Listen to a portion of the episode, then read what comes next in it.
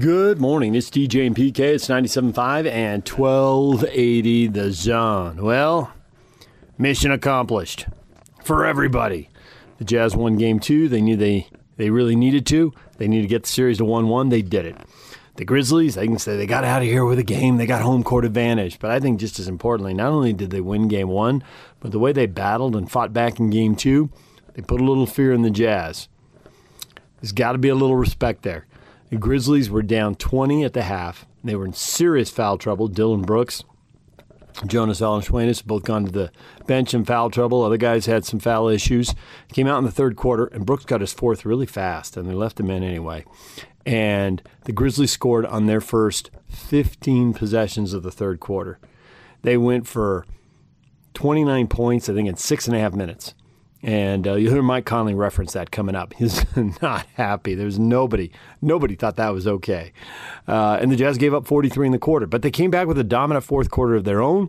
Thought Rudy Gobert really set a tone, uh, not only with his dunks offensively, but the way he defended and protected the rim defensively and went after shots, blocking some, changing others. Uh, the Jazz got that lead back to 10 and they ended up winning by 12. But what a game. Ja Morant goes for 47. Holy cow. Jazz shot the three really well. We'll get into that later in the hour as well. Uh, Donovan Mitchell gave him a huge spark right from the get go. Did, uh, I think, freak a few people out by appearing to re- tweak that answer uh, ankle. Looked like, um, although they had no answer for him, uh, you know, his health always a question. He went down. It took a while to get up, and then he tried to pop up like everything was okay and walk it off, but there was a little hitch in his giddy up, and there's a timeout, and Quin Snyder is right in his ear talking to him, and he did leave and go into the tunnel, go to the locker room, but he came back and played later in the game. So he's got three days to get ready for Game Three Saturday.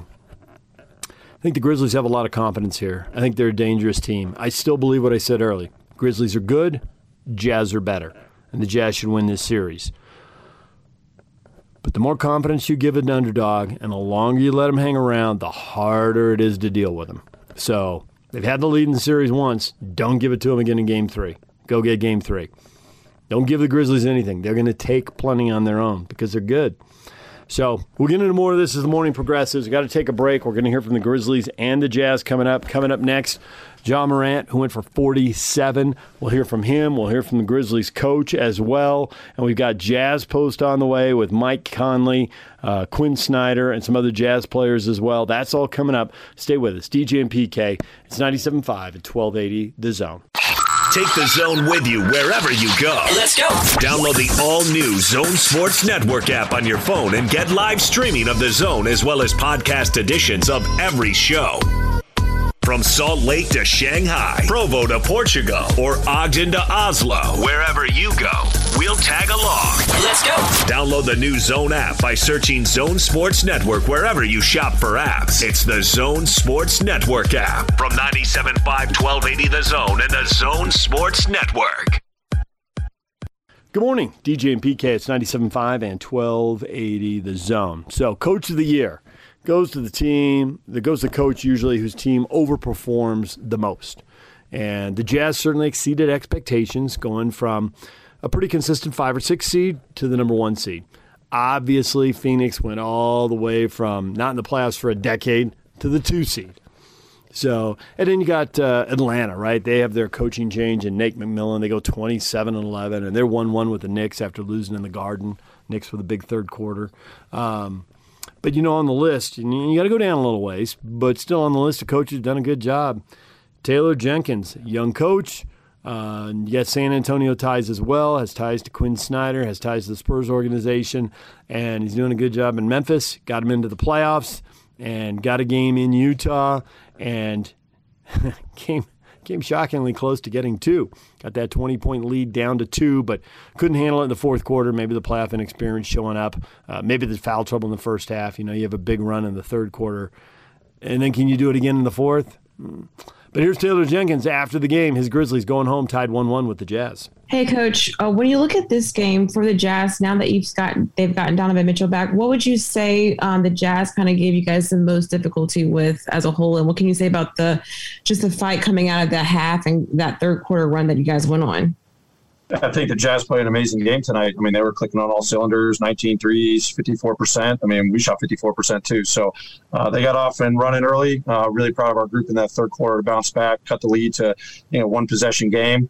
Uh, then the Jazz, you know, just, you know, some 50 50 balls, second chance points in that fourth quarter you can't have, um, you know, down the stretch in a close ball game. But, you know, obviously he adds a lot to their team. You know, their entire team played great. A lot of guys played well for them. Uh, long series, we're going to bounce back. And, and the fact that we can compete with these guys and we beat these guys is a great takeaway from these two games I heard. Drew Hill. Taylor, uh, I'm sure Ja will say that he doesn't care because it comes in a loss, but he becomes the franchise's all-time or, or single game record holder for points tonight um, and in the playoffs both. What what does that mean? Um, it's obviously an amazing feat um, in his early career, but I'll echo he'll he'll talk about he can't wait to go come back and get a win. Um, that's his focus. and it's all driven to win. Uh, but amazing franchise record. You know, I think there's NBA stats about you know what he's done in two playoff games and you know the age he's at and all that. Um, but he's motivated by winning. So uh, a lot of things that you know he's going to learn from. Uh, the things he did well and what we can do as a team to get better. So I know he's motivated by that, but honestly, heck of a game. Evan Barnes. Taylor, kind of going off of that, we've we've seen Ja have these kind of games, but just coming out of the halftime, was there anything said or just kind of sense from him that he recognized that he had to do a little bit more just because of the foul trouble you guys were in? I think all of our guys recognized it. You know, it wasn't just him. It was a flurry of, you know, that starting unit to come out there and make a huge run and cut into the Jazz lead. We're down 20 at halftime. We talked about staying the course. They played great. There's 24 more minutes left. Let's go out there and find ways to get more stops. And, you know, we, we watched some clips about how getting better defensively and offensively. And our guys, as they've done all season long, you know, uh, resiliency and rebounding in that third quarter. Uh, played a whole lot better. 43 points to 29. Big run. Think ended up being a six point lead going to the fourth quarter. Uh, that starting group really set a tone in that third quarter. Specifically though, with Ja, like what when he goes on these runs, you've seen it. With, obviously, we've seen it with DB, but for tonight, when he went on that run, what did that specifically do for you guys? You know, confidence wise, as he kept going a little bit. Yeah, I mean, it set a tone for us. Um, you know, he, he's an engine for us offensively. Uh, when he's in attack mode, you know, he was diming up his teammates, uh, you know, help fuel the run. So, I mean, it's huge for us. Any given night, one of our guys can go on one of these runs. Uh, first game was DB, tonight was Ja, uh, but it sets a tone, just kind of just, uh, you know, sends energy throughout the entire roster, uh, whether you're on the floor on the off, or off. And it, it was just, a, as again, a tone setter for us. Kerry Davis.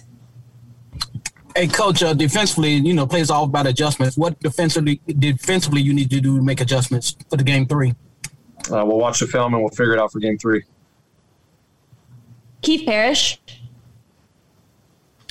Hey, Taylor, I'm curious about your approach to the foul trouble. Uh, Dillon and Jonas limited in the first half, and the team got outscored pretty badly without them out there. And what is your thought about leaving them on in the first half, you know, and maybe risking further foul trouble against the idea of taking them off and saving them for the second half?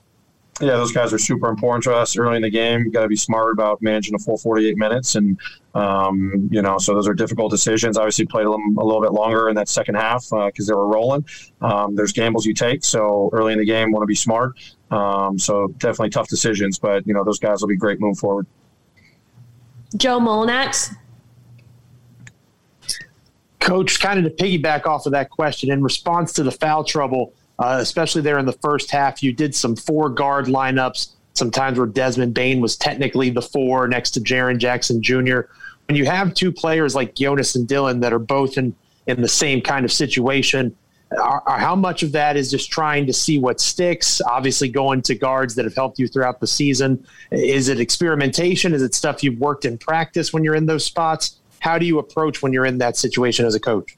Yeah, there was a little planning before the game. Didn't foresee those two guys being out, and obviously, as you mentioned, those guys have helped us all season long. And uh, just trying to get a feel early in the series of you know best combinations and best strategies for us. You know, with our lineups big, small, um, you know, thrusted us in that position, and you know we'll, we'll learn and watch the film and see what worked for us, and um, you know are those lineups that we want to use moving forward.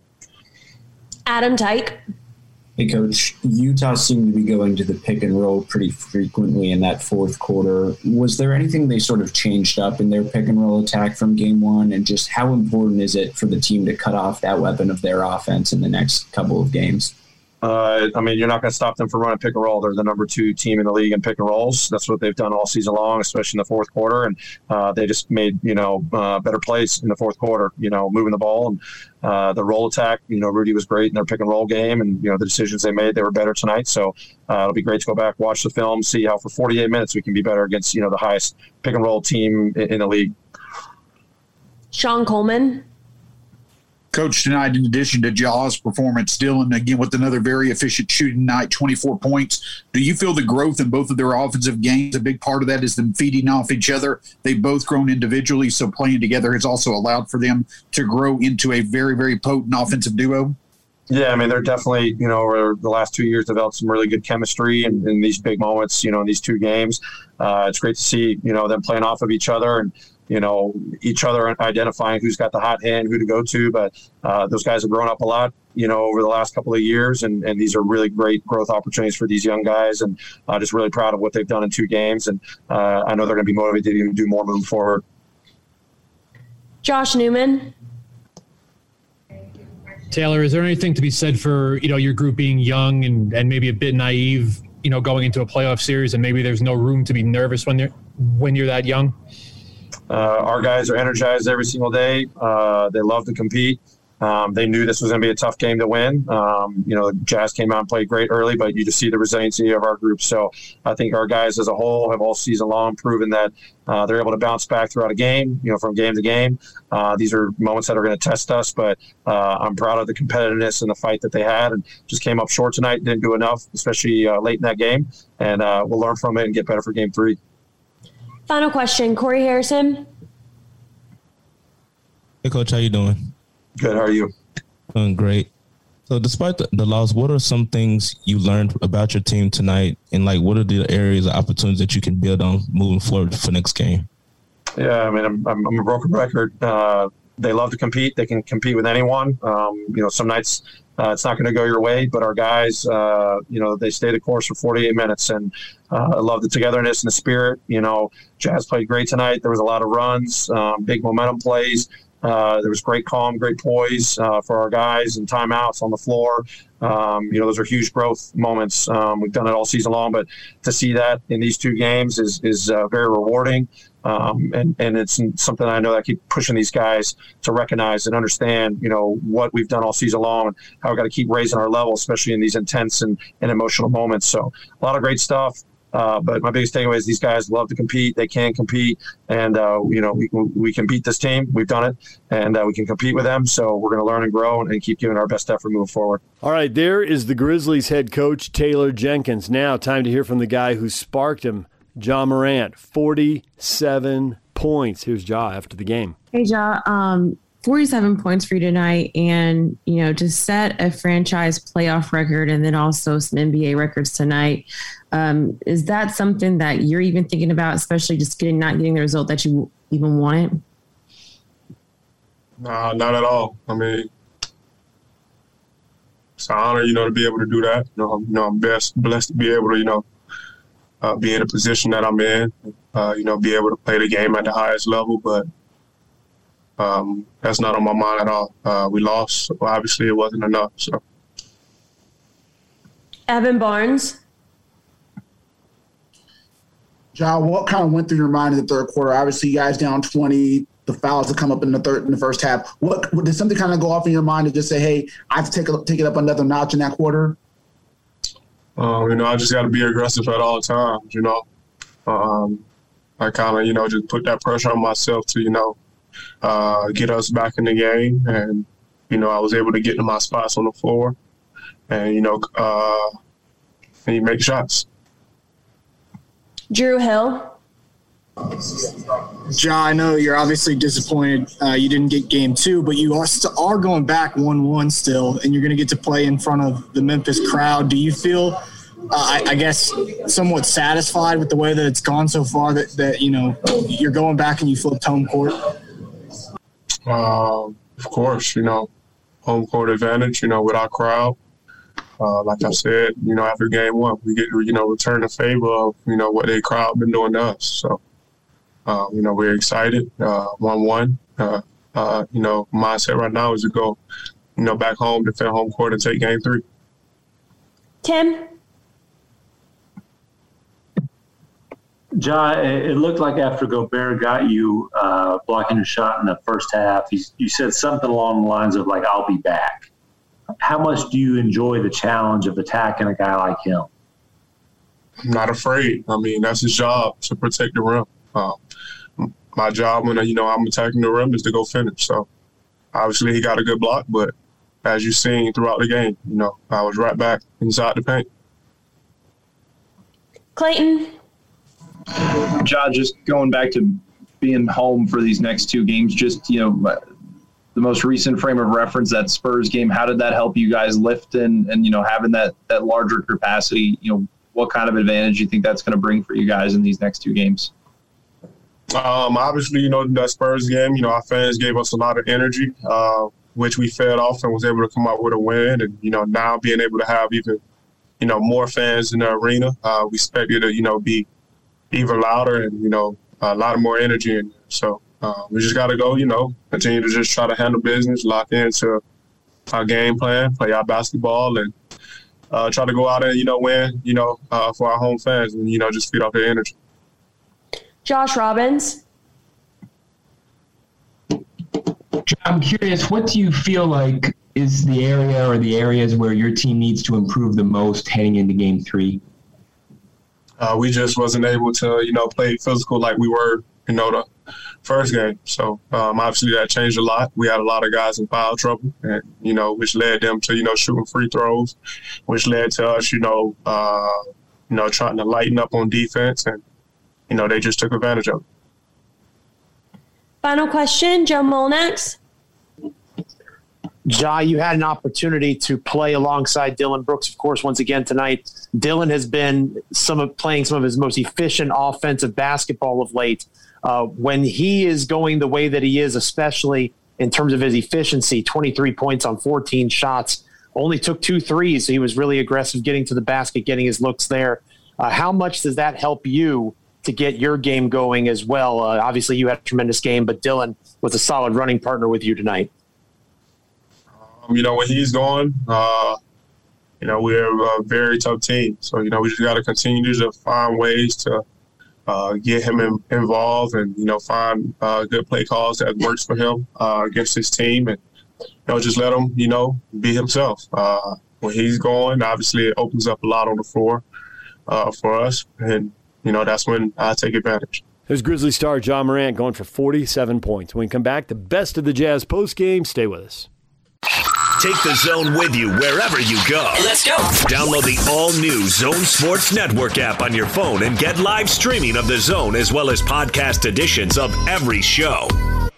From Salt Lake to Shanghai, Provo to Portugal, or Ogden to Oslo, wherever you go, we'll tag along. Let's go.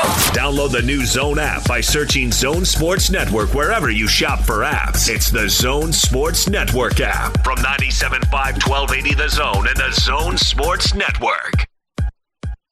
Good morning, DJ and PK. It's 97.5 at 1280 The Zone. The Utah Jazz win game two. They are 1 1 now with the Grizzlies. Game three Saturday night in Memphis. And it is time right now to get the best of the Jazz postgame show. Your Jazz recap here on DJ and PK on 97.5 and 1280 The Zone. The Jazz even their series at one game apiece with the Memphis Grizzlies. They beat the Grizz last night 141 to 129 in a shootout. The Jazz were led by Donovan Mitchell, who had 25 points in his return on 8 of 19 shooting, 5 of 10 from 3. Mike Conley had 20 points and 15 assists. Rudy Gobert, 21 points, 13 rebounds, 3 assists, and 4 block shots for the Grizzlies. Ja Morant continues to be a problem. The Jazz are going to have to figure out a better way to defend him. 47 points for uh, Ja Morant on 15 of 26 shooting. Went to the foul line 20 times too and made 15 of those. In fact, a lot of fouls called uh, last night uh, as this continues to be a very physical series. Let's get some post game sound. Let's start things off with Jazz head coach Quin Snyder. Jump in with Andy Larsen, Salt Lake Tribune when you guys had a lot of success in the pick and roll tonight, especially with that Conley Gobert matchup. What was what was leading to maybe more success in that play than you had in game one? Well, for one, Mike wasn't in foul trouble. Um, you know, we the first three possessions in the third quarter, you know, he was out, and um, you know, I think you know, Mike. Mike. The, the other thing is, you know, our, I think our team is is kind of getting reconnected in, in some ways. Um, you know, we we really wanted to try to space the floor. Um, so I, I, thought our spacing was better, and that that allowed Mike to have more room. And I also thought we were able to to read coverages better and find um, you know find find the right read, whether it was a kick out or a lob or or Mike finishing. It felt like there was a lot of variety, you know, in those situations, and you know that those guys have been doing that, you know, this year, and you know they they they play well together, and you know it, it was good to see because it was something that obviously um, we we needed, um, especially the way Memphis was shooting the ball and playing offense. Kristen Kenny, Jazz TV. Coach, uh, first off, congrats on a great team win, and um, so good to see Donovan back. What what impressed you most about his performance tonight? Well, anytime you know you've been out for a significant period of time, um, I think there's a tendency to try to really put a stamp, you know, on the game, and I, I thought he really let the game come to him. Um, he was patient. You know, he got a few catch and shoot threes early where he, you know, got good looks, got off the ball, and, and kind of made a simple play. And then I think as the game went on, you know, you saw him attacking the basket more. But um, he really played within himself. Um, you know, I, I thought he, he, just made the right plays, and you know, obviously it was it's good good to have him back. It, it, it certainly changes our team. You, you, take a player like that off any team, it's going to impact you.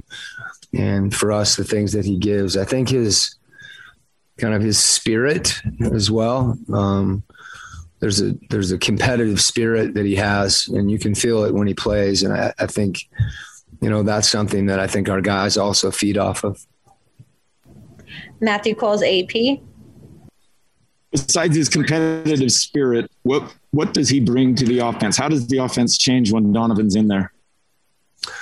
Well, he, he's unique in that you know he's one of the best catch and shoot three point shooters in the NBA. You, you, know the the plays that you know that show up in the highlights are usually him going to the going to the rim or dunking or doing something like that, and just being spaced and you know knocking down a 24 foot three um, has a huge impact because it stretches the defense and it lets you know, lets other guys have more room.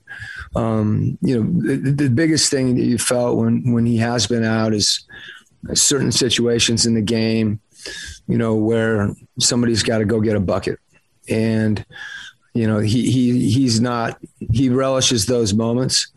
Um, and anytime you have a guy that's able to create um, in those situations, it's something um, that, that you come to rely on. I, I, you know, Mike you know, is capable of doing the same thing. So, um, but you miss that at various times. You know, it changes matchups. You know, when you have multiple guys on the floor that can make plays, um, you know, it, it, allows you to kind of, you know, kind of, I won't say, I don't know the right way to say it. You, you know, whoever's whoever's either got the hot hand or has a matchup situation, um, and those guys really play off each other. So um, you, you can't really underestimate. I mentioned it the other night when Don's out. All of a sudden, you know, Joe's having to play the point, and Joe's a heck of a playmaker, but bringing the ball up, you know, 90 feet an entire game is is not easy, especially against pressure. So, having those multiple handlers out there, um, Donovan just takes pressure off a lot of other guys,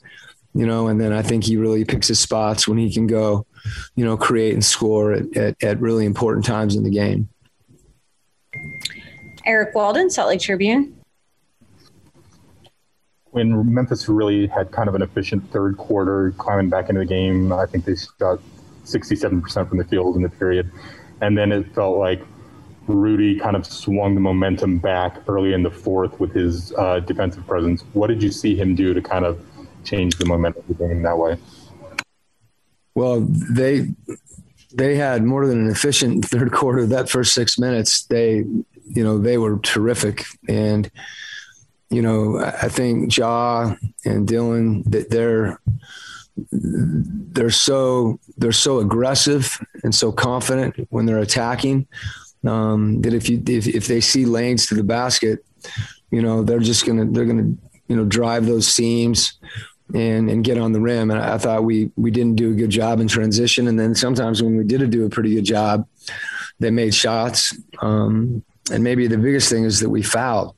You know, I just thought we fouled way too much. But you know, you can't say enough about Ja Morant. I mean, it's he's a special player and he can get where he, where he wants to on the floor and um, he's really tough to defend. So you could feel that um, during that stretch of the game. I thought, you know, we weren't executing. You're, you're not going to be able to, to stop all that, but we, we weren't executing um, the way that we needed to. And I think Rudy made some adjustments individually where he was able to put himself in the play more and, and be more impactful. And, you know, that's something that, that he's always trying to feel.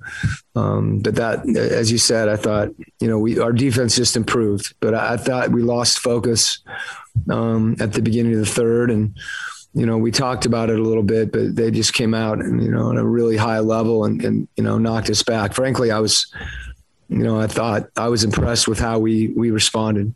I thought that was a really good thing, given the way that you know that that, that onslaught occurred. Ben Anderson, KSLSports.com. Quinn, uh, speaking of Ja, I mean, what can you do about him to either try and get the ball out of his hands or just slow him down? Well, you know, I mean, I, I think a lot of times people feel like you go double someone and you know you've accomplished the goal. And, oftentimes that's that's the case. Um, but it, it's hard to get it out of his hands even if you double team him out on the floor because he's you know he's so quick. I i think you know we didn't we didn't shift enough. He he just saw too much space. And you know when he sees that you know he's just he's going to attack those gaps and those seams so um, there are some things that we tried to do a little differently as the game went on. I, I think to the extent that he's playing vertically, you know, you, are in trouble. And, you know, it's hard not to have him, you know, play vertically, but, you know, you have to try to string him out and make a, make him play more horizontally because when he's downhill, you know, he's just attacking your big straight on and attacking their chest and he's so athletic um, he's able to hang and finish or drop the ball off. And, you know, he gets in there and he's hanging up in the air for three or four seconds, kind of just picking and choosing what he wants to do. So, um, keeping him out of the paint, you know, is, is what you want. Um, but it's, you know, it's easier said than done. Um, but there are some situations where, you know, we just have to be better. There's some things we can control or we can try to control. And then there's other situations that, you know, he makes plays. So, um, but again, I, I, thought there were a few times where we guarded him. You can't give him 20 free throws. I mean, that that's a huge number. And I thought that had a, had a huge impact on the game. We, we, they were silly fouls a lot of times too. Just, just reaching, you know, and, and not, not getting anything out of it, whether it was and one. So um, we'll keep trying to, to find ways to adjust to, to try to impact that. And, um, you know, we've got to do a lot of other things right um, if he has a night like tonight. We have time for one last question. It will come from Tony Jones, The Athletic. Coach, piggybacking off of, of Ja, do you think about, you know, maybe switching up pick and roll coverages, give them uh, different looks, maybe going under for a few possessions, going over, uh, or maybe even trapping and blitzing? Yeah, you you I'm gonna have to get you the clips, Tony. We we uh yes, you know, we made some adjustments during the game, frankly, and I, I thought they did help, you know. Um, you know that that's no magic. You know, uh, teams do that, and and you know you you you, you want to do that. I think the last game we played, um, we we were really poor defensively. Um, so part of it is you know let's see what we can do and how we can guard. And, and I think midway through that third quarter, we did try to do some things differently. Um, but there, there's some also some some basic things in our base coverages that that we didn't execute. So. Um, you know, whether it's going under, you go under, he flips the angle of the screen and he's downhill. Um, a couple times we went under and he made a shot. So it's a little bit of a, you know, what do you react to and what do you not react to? And, you know, that that's a balance there. That's why I mentioned the fouls because you know, if you go under and he makes a couple shots, you know, tip your hat. Um, you go over and he gets in the lane. Um, you know, the, the things that hurt us is, you know, when he gets in there and you've played good defense and you foul him, or he takes a shot and you miss and there's an offensive rebound. But, um, you know, the, the pick and roll schemes are the lifeblood of this league. And um, he certainly puts a lot of pressure on you to figure those things out. And it's something we look at and work hard on. And, sometimes it looks better than others. There's Jazz head coach Quin Snyder. Let's now move on to the players. Let's hear from Rudy Gobert. We'll have uh, Eric Walden start first, Salt Lake Tribune. Rudy, given the uh, the third quarter that the Grizzlies had, what was it that you were able to do to kind of, you know, decrease them from going off the way they did and kind of swing the momentum back into your guys' favor in the start of the fourth? I think we just try to stay locked in more than anything. You know, uh, they came out really aggressive. They came out making shots, uh, getting to the line. Pretty much everything was going well for them. So we, you know, the good thing is we kept attacking them. You know, right back at them, and uh, they scored a lot, but we scored we scored a lot too. That's not the type of basketball that we want to do, that we want to play. But uh, you know, we we just gotta keep going. And I felt like in the fourth, we we were able to get the starts we needed. Sarah Todd, Deseret News. Rudy, what more can be done to guard Ja Morant and make things a little bit more difficult on him?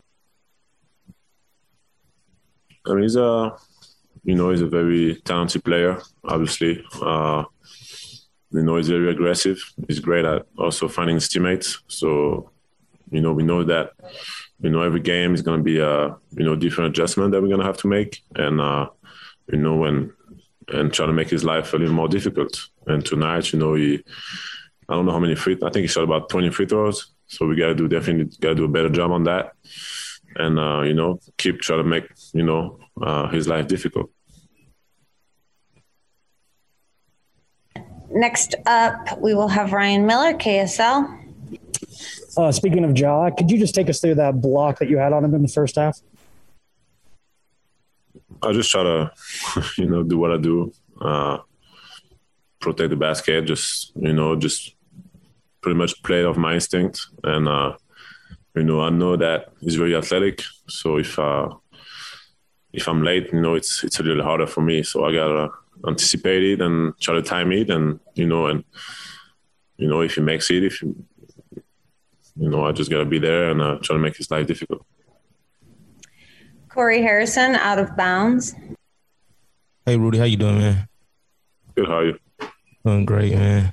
So during the time when the the, the offense became a little stagnant and they got back into the game, how were you able to pull away and ultimately get this win and tie the series up? I think we, you know, we got a little distracted at some point in the game. You know, we kind of lost our aggressiveness. Uh, the ball kind of stopped moving a little bit, and we know we we can fit it. You know, everybody can fit it. We know that when the ball stopped moving, you know, they're about to to get stops and they're about to get transition too. And uh, you know, that's the two things that that's the things that we don't wanna don't wanna give them. You know, so we keep moving the ball, stay connected, keep playing through the physicality and uh, getting good shots and then we can set our defense and it's a it's a totally different game and uh, and the same thing with offensive rebounds. You know, when we're about to get those rebounds, it's a totally different game. You know, they, they have a lot of physical guys that like to crash the balls, and when we're about to get them out of there, you know, it's uh, they have to run back and guard us in transition, and it's uh, it's a different story. Sam Farnsworth, KSL TV. Hey, Rudy. Uh, Donovan was very expressive after some of his buckets. You could tell that he was just excited to be back on the floor, had that energy. Uh, Coach Snyder called it a competitive spirit. How much does the energy of one player affect the entire team? I mean, it's been it's been more than a month, you know. So I think he was really antsy to to get back out there, and uh, you know, and we missed him. So uh, it was great, you know, getting his energy, his uh, you know, his his positivity, all that, you know, his aggressiveness, and obviously his talent. You know, it was definitely a you know a, a good time to have him back. And tonight, you know, he did uh, he definitely you know uh, did a great job. I, I felt like I didn't feel like he was out. You know, I felt like you know it was he had the kind of game that you know uh, that wasn't the first game back after months. So it just shows that you know he's been he's been working. You know he's been putting the work and uh, and uh, he's been ready for that moment. Tim McMahon, ESPN.com. Uh, Rudy, after that block you had on Ja, he said something like, I'll be back. How, much do you enjoy that challenge of a guy who is that good, that athletic, and, and that aggressive? I mean, that's that's what it's about. You know, you can't. Sometimes I'm gonna get dunked dunked on, and sometimes I'm gonna get the block. I'm not gonna stop coming and try to do what I do. You know, and it's the same for him. You know, uh, you know. Hopefully, he doesn't stop coming, and I'm still gonna be there every time. So it's uh, you know, that's that's just the competitive spirit, and I know I know Ja has that. You know, but I have that too. So you know, it's it's what it's about. There's Rudy Gobert, 21 points, 13 boards, four blocks, three assists. A heck of a night from Rudy. Let's now uh, check in with Donovan Mitchell. All right, we'll go ahead and start with Kristen Kenny, Jazz TV. Hey, Don, congrats uh, on the W tonight and your uh, first night back in five weeks. Your first shot, you make a three. First of all, how did that feel, and how are you feeling after tonight? Um, I feel good. You know, I've I've put myself in you know kind of treacherous situations to come back and be ready for you know playoff intensity, and you know felt better than I anticipated, and you know just as a whole, I think the biggest thing as a team, we just did a lot of good things tonight. You know, I think um, Mike had 15 assists tonight, like the man 20 and 15. Rudy had 21 and 13. Like we did a lot of really good things. So it made my job you know, easier. I didn't have to come in and just do everything. Like, you know, I was able to just kind of find my spots and attack and just and, and kind of just do what I do. And my teammates made it really easy for me. Tony Jones, the athletic. Uh, Donovan, can you take us through um, that sequence where you was uh, where you were talking to Dillon after that that, that uh, four point play, and you know just how important was it for you guys to come out and match that physicality and match uh, that energy uh, that that Memphis, you know, frankly gave you guys in Game One. Yeah, um, you know, that's the basketball I think we all love. You know, I mean, Tony, you know, growing up in, in New York, I playing basketball. You know, in the city, that's just that's every day. You know, so you know, it's gonna be a lot of talking, a lot of stuff, and you know, you just kind of go out there and just be aggressive. Um, just try to go out there and attack, and you know, he, got the foul, and you know, it is what it is. But you gotta expect the same energy when we come out in game three. Uh, you got to be ready for it. And, you know, the biggest thing for us is just kind of, like you said, you know, they had an intensity level in game one that we really didn't match. And I feel like we did it from start to finish, except for a little bit in the third quarter. You know, we kind of let up a little bit. Um, and that's going to be on us to adjust and, and, understand that we can't let that happen. Um, and like I said, they're going to be they're going to be wired and, and, geeked up for game three. We just got to be able, like I said, to continue to play this way because when we play this way, outside of the few mistakes we made in the third, to kind of let them come back, you know, we're tough to beat. You know, and I think we, we showed that tonight. Um, and guys doing many different things, and like we all stepped up, but we got to continuously do it. It's just one game. Uh, we could have won by 50, we could have won by one, but it's one game. You know, it's a tie series. We got to go out there and take care of business. Sarah Todd, Deseret News. Don, early in the fourth, yeah, you took that free throw and then you checked out and went back to the locker room. It looked like you were maybe uh, trying to work that ankle and keep it warm. Uh, did you uh, hit it? Did it sting it a little bit? Uh, what was going on there?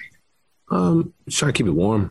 You know, I mean, I think that's the biggest thing. I haven't, like you said, I haven't, like we said, I haven't played in five weeks. Uh, so all my stuff that I've been doing, your ankles warm.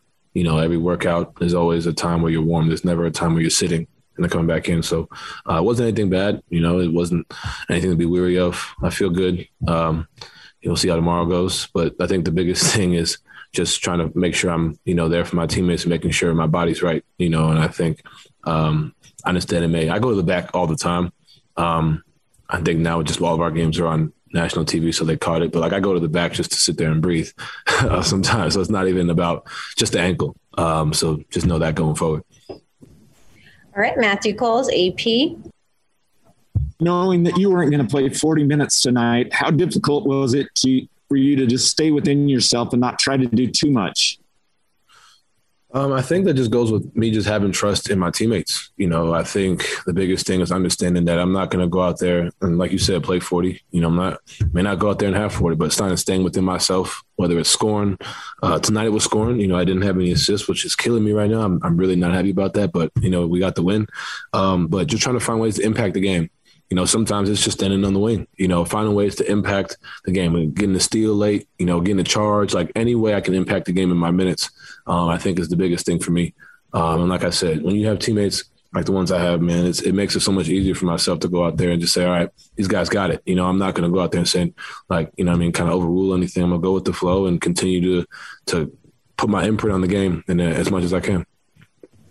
Eric Walden, Salt Lake Tribune. Donovan Quin said that you know when a guy in your situation who hasn't played in a while comes back, there's kind of a tendency to go out there and want to put their stamp on the game from the outset. Mm-hmm. You had 12 first quarter points, but he said he felt like you were really kind of playing within yourself and letting the game come to you. How difficult was it to not try to be, you know, overly aggressive and and kind of just go all out in those early minutes? Um, it really started with me before the game. You know, I'm a competitor. I know myself. You know, there are times where I got sped up. I, ha- I had a moment, you know, where I think I ran into Royce and turned it over. Um, but understanding that you're just talking to yourself. I've never been in this position before. Um, so this is uncharted territory. So I had to find a way to just relax myself, you know it's easy to go out there and try and hit a home run to start the game, but the game's not won in the first five minutes. You know what I mean? That was my biggest thing. And like I said, when I have the teammates I have, I trust them. You know, being able to get off the ball and being able to trust that they'll find me, I'll find them, and they'll make the right plays. You know, that makes my life so much easier. Um, and understanding that. So um, that was really my mindset, you know, not coming out there trying to do too much because you run a high off adrenaline the first quarter and then you got none less for the rest of the game. And understanding it's a marathon, not a sprint. Um, we're just focused on game by game and quarter by quarter and possession by possession. Ben Anderson, KSLSports.com. Donovan, a lot of guys, when they come back from injury, talk about the fear of kind of re-hurting the ankle or, or knee or whatever it is. Did you have that with your ankle today? Was there some concern about it? Just, you know, the mental aspect? Yeah, there's there's definitely that. Um, I'm not gonna sugarcoat that. There's definitely a, a thought. You know, you've never been, you haven't been in this position in five weeks um, and just kind of going out there and it's all everything you've been doing has been controlled. You know, it's been controlled uh, throughout the workout. So to kind of go out there in the middle of the playoffs and then go out there and, and try and compete, I think there's definitely a bit of nerves, and that's probably where a lot of the nerves came from. Outside of that, it's just basketball, you know. But understanding that jumping off the foot, you know, the way I, uh, the first for the first time that hard in five weeks, you know, landing, cutting, like those those are the things that you definitely think about. But you know, once you get through the first like two, it's like, all right, I'm good. You know, you trusted, and that was fine. Sam Farnsworth, KSL TV. Uh, Donovan, obviously, um, you know, Dillon Brooks scored a lot of points in, well, 23 and 28 minutes, but mm-hmm. part of the reason why he was limited in his minutes was uh, foul trouble early, and you were able to draw him into some of those uh, fouls offensively when you are attacking. Is that how often are you looking for contact to draw that contact and maybe create some of those problems for? Um, you know, it's not even just with him. I think that's just the part of my game that I've tried to elevate. You know, just getting to the free throw line more.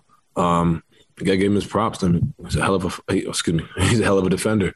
Uh, like he's he's he's really good. So you're trying to find ways to kind of get around that. You know, it's it's a game plan. People game plan for me, game plan for him. It's, it's how it works. Game plan for Ja. There's always ways to kind of go about it. You know, tonight he was able to get in foul trouble early, which kind of freed things up. May not be the way next, may not be the way the next game, but you know, just trying to find a way to game plan. You know, players like him who are who are really good on that end, and you know, at the end of the day, like you said, he had what 23 and, and 28 minutes. You know, he still went out there and hoops, but understanding that, just trying to manipulate the game in any way possible, whether it's him, it's it's Bane, it's Ja, it's Kyle, like whatever. Um, that's just pretty much the mindset of the playoffs. I'm just trying to find ways to manipulate the game. Nick Friedel, ESPN. Donovan, you knew you weren't going to play heavy minutes tonight, but you were at 26. Are you expecting that number to grow uh, substantially going into game three now? Um, honestly, it's really kind of play by ear and kind of feel. Um, I won't I won't come out and say yeah I expect to play 35. I, I don't know. You know I think the biggest thing is like I said, how the game goes, how I'm feeling, you know, and trusting my body. Like I said, it's not a marathon, not a sprint. Uh, it's a marathon, not a sprint, and understanding that you got to trust the, the process in that sense. You know, understanding that you can't go out there and just trying to go full bore. You know, that's how things happen. You know, I mean, understanding you got to ease your way into things. And tonight was a good start, but you know, it's one one. We got to continue to to build upon that, and that's where my head is at. All right, we have time for one more. Tim McMahon, ESPN. Donovan, as a dude who's had some uh, obviously really big games at a young age in the playoffs, what, what do you think of uh, what you've seen from Ja so far this series? Um, honestly, it's not surprising. Um, he's he's a gamer. Like he goes out there and goes out there and competes. Um, he called when called upon, he's out there doing what he needs to do. Like last night or last game, it was kind of Dillon kind of going off early, and then he found his way in the fourth uh, to start attacking. You know, to be able to, like I said, manipulate the game in that sense. Uh, tonight, you know, he was aggressive from the jump. You know, so kind of feeling that game out. You know, at a young age, you know, for him to be able to have that uh, is definitely special. Um, and I think that's something that I respect about him and about his game, and he doesn't quit. You know, he embraces being down 20. I think he likes likes that more than uh, anything else. You know, I mean, I think that's something I respect because it's just a competitive nature about him that I, that is uh, definitely uh, something that worth noting. Um, I think he had what 47 tonight, and you know he's got to find a way to make adjustments and make it tougher on him. But you know, when you have a guy that can that can that can go like that, it's definitely impressive, especially at how old he is, 21, 22, and you know he's going to get better and better. There's Donovan Mitchell in his return, 25 points on 8 of 19 shooting, led the Jazz in scoring in his return. Let's wrap up the player sound with Mike Conley. Uh, Sarah Todd Deseret News will be up first. Mike, how much different is it when Donovan is out there? I mean, not just for the impact that he has on the whole team, but sort of that trickle down effect that he has when you guys start staggering the lineups? Well, yeah, obviously he's a, a tremendous weapon for our team. Um, similar to how you know how Rudy is when he rolls and just draws so much attention. Um, for a defense, he's the same way uh, with him and with just him with the ball or him without the ball. Just how much people gravitate towards him and, and lanes open up for other players on our team. And um, if he's got it going, it's it's it's really tough on teams, obviously offensively. So um, he's just you know just having him around, seeing him smile, seeing him you know just leading like he always has, just does so much for for all the guys on the team. Kristen Kenny, Jazz TV. Well, Mike, congrats on the win. First and foremost, uh, I know this is proving to be a tough series. What is it going to take to win this series? Well, I think um, for us, just you know, we can't give up 30 points and you know six minutes. You know those kind of runs that Memphis is capable of going on. Um, they had that kind of run start the half uh, in the third quarter. And um, you know, if we can just continue to you know stay stay locked in defensively and and and you know limit those those runs, I think we give ourselves a chance to be um, a team that can come out with this series and and um, you know just the consistency aspect of it is going to be huge. Eric Walden, Salt Lake Tribune. Mike, so speaking of that run, what was it that, that kind of changed for you guys defensively? You know, you mentioned the need to stay locked in what were you guys not doing during that stretch? And and what did you i guess did you start doing again at the beginning of the fourth that swung the momentum again? Uh, you know, well, obviously, you know, Job Job played unbelievable. Um, starting that third quarter, he, you know, we had been going under the screens, uh, you know, kind of most of the game, and he stopped and hit, you know, finally shot the three and made it, and we turned it over and then they came down to score and they started getting out in transition and getting you know more of a, a comfortable um, get into get into an, a comfort zone that they're they're used to being in and accustomed to being in where they're getting out getting out and playing fast and um, playing free. So um, I think when we can we can get stops we know we can get down to the other end and, and create some on the offensive end. So um, you know third quarters can't happen like that. Against a team like Memphis who who's so good at um, taking advantage of every mistake. Andy Larsen, Salt Lake Tribune. Mike, your your guys' uh, pick and roll offense was really good tonight. And obviously, you had 15 assists. What were you seeing in terms of the coverages that they were running, and then you know, kind of how much success? How were you so successful on that play? Well, really, they they threw a lot of different coverages. Um, you know, obviously, they've the bigs been back a little bit. A couple times they blitzed and you know trapped the ball handler. Um, sometimes they were just up a little bit higher, and um, in each read we just you know we went over so many times as a team. Um, me, Rudy, Fave, Don. I mean, all of us have just kind of locked in our mind of you know what we're going to see and how we're going to execute in those times. And we just did a really good job of executing all all five guys on the court uh, in those moments in the pick and roll. All right, last question, Ben Anderson, KSLSports.com. Mike, you played all 12 minutes in the fourth quarter. How, how's the hamstring holding up, and, and did you know having the week off help that? Um, it's it's holding up fine. It's holding up fine. I think having the week off helped a lot, um, and and getting a little bit more time to recover.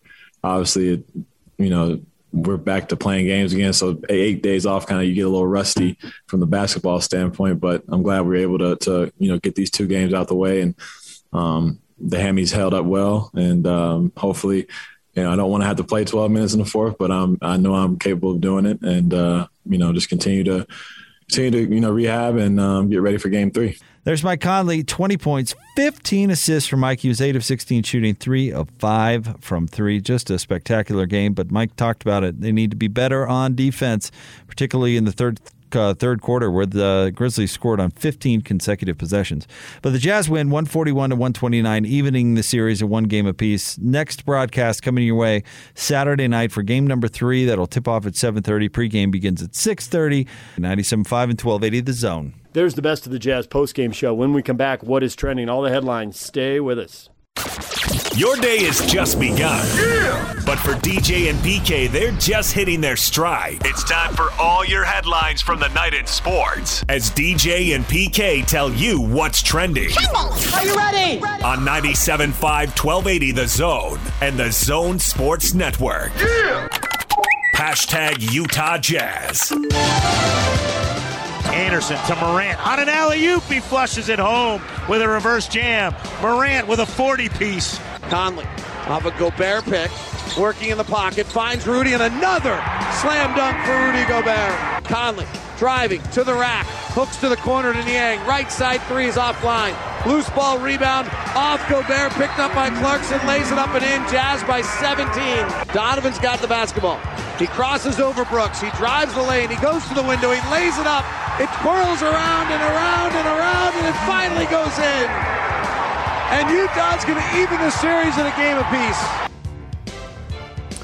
The Utah Jazz survive a 47 point performance from Ja Morant. They beat the Grizzlies 141 129. Donovan Mitchell's back with 25 points, PK.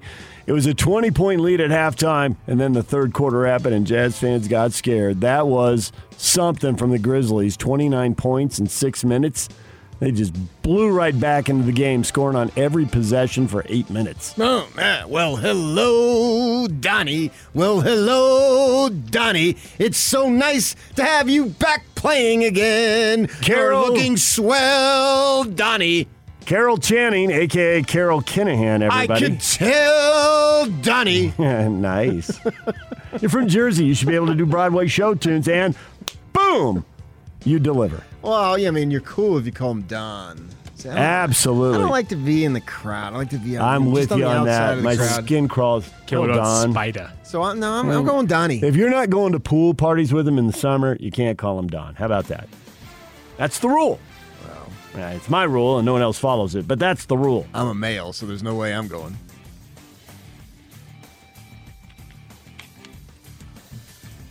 Didn't take him long to get into this game, did it? I know he's a gamer. I, I'm standing by this statement.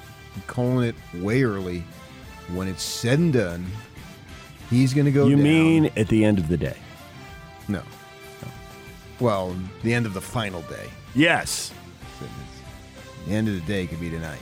The end of the final day, and he loves to say the end of the day. And I think he played basketball in New York too, growing up.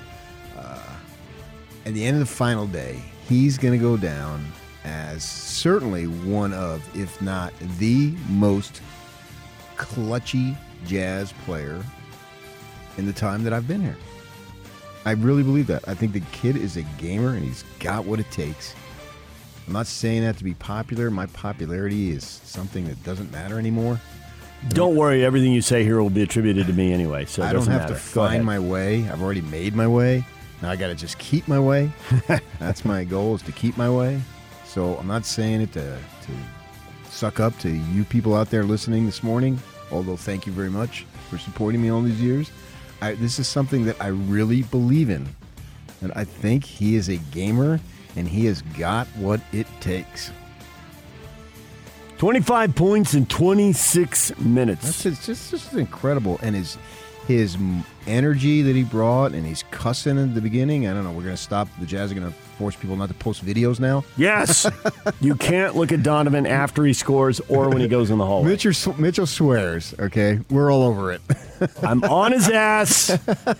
Spin around, different camera. I'm on his ass. And then the big one get him the bleep out of here. Especially in the moment. Oh. Swear all you want. In the moment. It's not like he's walking down the street talking to old ladies. And if there wasn't a pandemic, there would have been 18306, like some kind of chorus and some kind of. But 13 and change. And Band, okay, 13 and change because I don't know the number now. We're right there, like, yes, you're the guy we want yelling and cussing. Yeah. And that's the guy we want you yelling and cussing at. I loved it. Nothing against Anderson and Jackson and Valanciunas and Morant's really too good and not, although he's pretty demonstrative, not demonstrative enough. Brooks is the villain. Everybody else get out of the way. Brooks is the guy.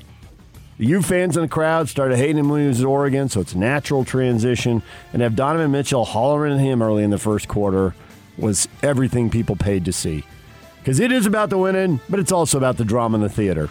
And Donovan gave him both. Uh, and he's got that ability to sense the moment, to know what is acceptable and what isn't, and all that stuff. Everyone loves his game. I really believe the best way I could describe him is he is a big time gamer. Jazz got some big time games out of other people who maybe don't have Donovan's flair and his passion, but nonetheless played a pretty high level of basketball. How about Rudy Gobert? Although that was pretty good flair on the block at the rim. That was, come on, Ja, bring it. I think that uh, we had Mike Smith, who's doing jazz work now. Uh, we had him on what uh, Wednesday, I think, whenever Mm-hmm. it was, and he was talking about how you know Rudy, Rudy brings it on the defensive end, but you got to see him bring it on the offensive end. And I thought we saw that the aggressiveness in which he was flying with the dunks. That, You know, he can dunk it because he's so tall, but do it authoritatively. Like there's no way that you're going to knock me off my course. And Yeah. even if I get fouled, it's going to be a three point opportunity, not just a two. I thought that was really something that was visually apparent. The way he would go to dunk, like you, you're going to need ten guys to to bounce me off of where I'm going. He had a couple lay-ins early in the game, but early in the fourth quarter, when the 20-point halftime lead had gotten down to two, he had a couple of dunks early in that fourth quarter that seemed to energize the team, the crowd, get everybody back on track. Leadership with dunks, maybe it's a little overstated, but it's not a lot of. you know, he's not the best free throw shooter. Obviously, he needs to be better, and uh, he was under 500 or 50 percent last night, three of eight. So those two points become critical because we don't know if we're going to get two points out of him when he goes to the line. So if he's already got the two and he's going for the third, it feels a little more like gravy. Uh, to an extent, yes, I get your point. It does, but you still in a tight game, you still need the third one. So that's why But it's at only least an you got extent. the two in the in, Yeah. in your back pocket. And when you're playing at home, you're not only energizing your team, you're energizing the 13,000 plus and everybody else in the building. And I think that matters. It just adds energy. And then you run down on defense and you're all fired up. Seven guys in double figures on a night when they had to outscore the Grizzlies. They had a lot of guys hitting, and Mike Conley orchestrating things. Twenty points, fifteen assists, kind of jumps out at you in the box score. That's an awful. yeah, guys got to make shots. And so and guys do have to make shots, and I just wonder. I wasn't counting pick and rolls all night, but we got David Locke on tomorrow for that. I'm just wondering First. how much more of the ball handling he took. Mitchell didn't have an assist. How much of that is It's you know, killing him on the way those guys played? Said, said it was killing him. We just played it. and how much of that was uh, that that uh, Conley ran more pick and rolls? I don't care. He's the first Jazz player since Stockton to do a 20 and 15 game. Way to go, Mikey. And you know, for those of you uh, who might criticize the threes, that was the difference because they each shot 54%. but the Jazz made 19 of them, and uh, Memphis only made eight, of them. So that's uh, 11. If those shots have been twos instead of or twos instead of threes, the Jazz pick up 11 points by making them threes, and they win by 12. That's a big difference. Yeah, there it obviously. is. For all the foul trouble the Grizzlies were in, they ended up shooting more free throws. But that goes back to it's not just free throws, it's the timing and the sequencing of the fouls. And Memphis, man, they got a lot of fouls pretty quick. So we've seen two games now dramatically impacted by foul trouble, and the team in foul trouble has lost both times. All right, more in the Jazz game coming up. Your reaction to, I think, what we can refer to as an old school barn burner. 141, 129. We'll get to that next. Bowler will be here at 8.30. Joe Ingles at 9 o'clock. DJ and PK. Hashtag NBA. Burks the lob, Toppin running the floor, slams it down as they erupt at the Garden, and the Knicks lead at 81-75. Obi Toppin end to end.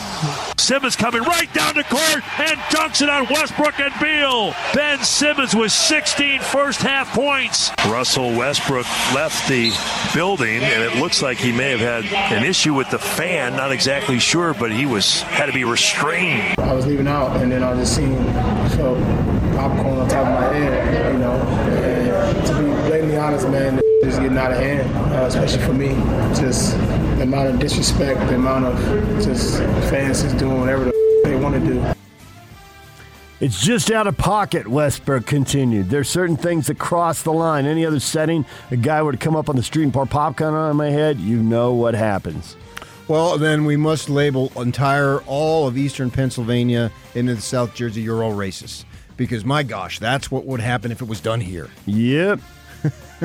and I am not endorsing throwing anything at any player at any time. I don't understand it for the life of me. What in the world would motivate you to do that? You not only must be ejected for the playoffs, you must be ejected for every game next season and maybe for life. They did eject him pretty quickly. Yeah, that's Whether they'll suspend tickets the way the Jazz did with the fan here uh, remains to be seen, but they did eject him right away. The president of the Wells Fargo Center released a statement that said this was classless, unacceptable behavior, and we're not going to tolerate it at Wells Fargo Center. So there may be there may be more coming.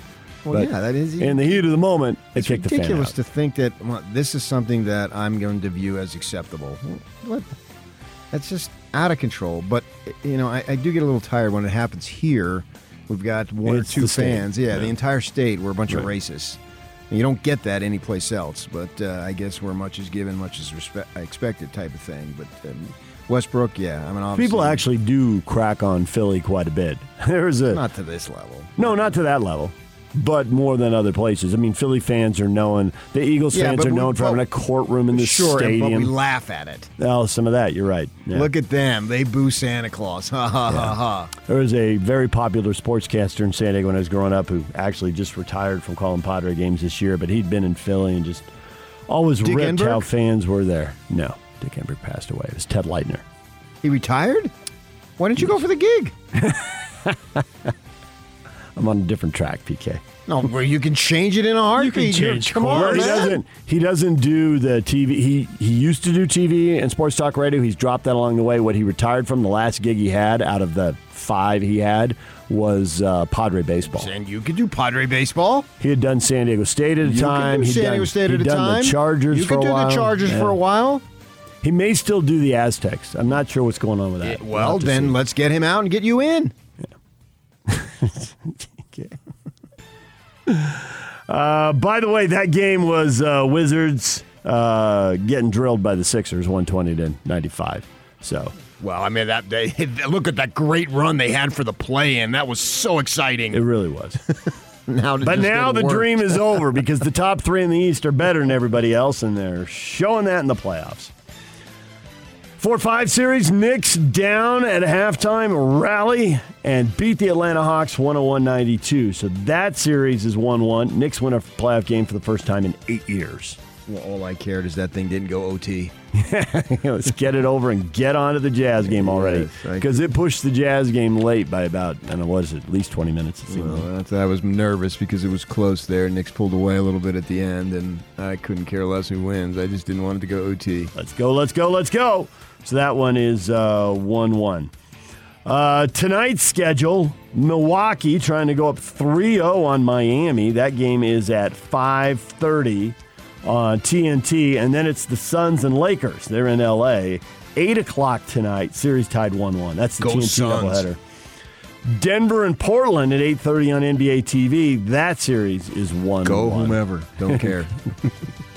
I'll watch it, but I don't. I don't care who wins. Both those games on the side of the bracket. The teams that win those series play each other. Uh, either way, if it was on Jazz side of the bracket, I don't know that one has an advantage over the other.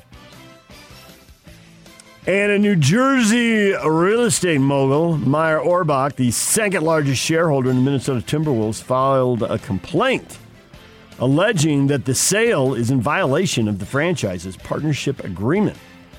The complaint includes a significant revelation. Despite Taylor's public statements to the contrary, he has included no provision in the $1.5 billion sales agreement with Lore and Rodriguez that requires the new ownership group to keep the franchise in Minnesota upon taking control of the team, according to an exhibit in the complaint. So, do you think they keep the Timberwolves names, or they go back to the Sonics? Sonics. Okay. If you go to Seattle, It's you gotta gotta, Sonics. you got to wear the the green, space. you got to wear the gold, you got to call them the Sonics. They kept and the we name. Better see that Space Needle logo. Because that's where we're going with this. That does seem like where we're going with this. And I couldn't be more excited.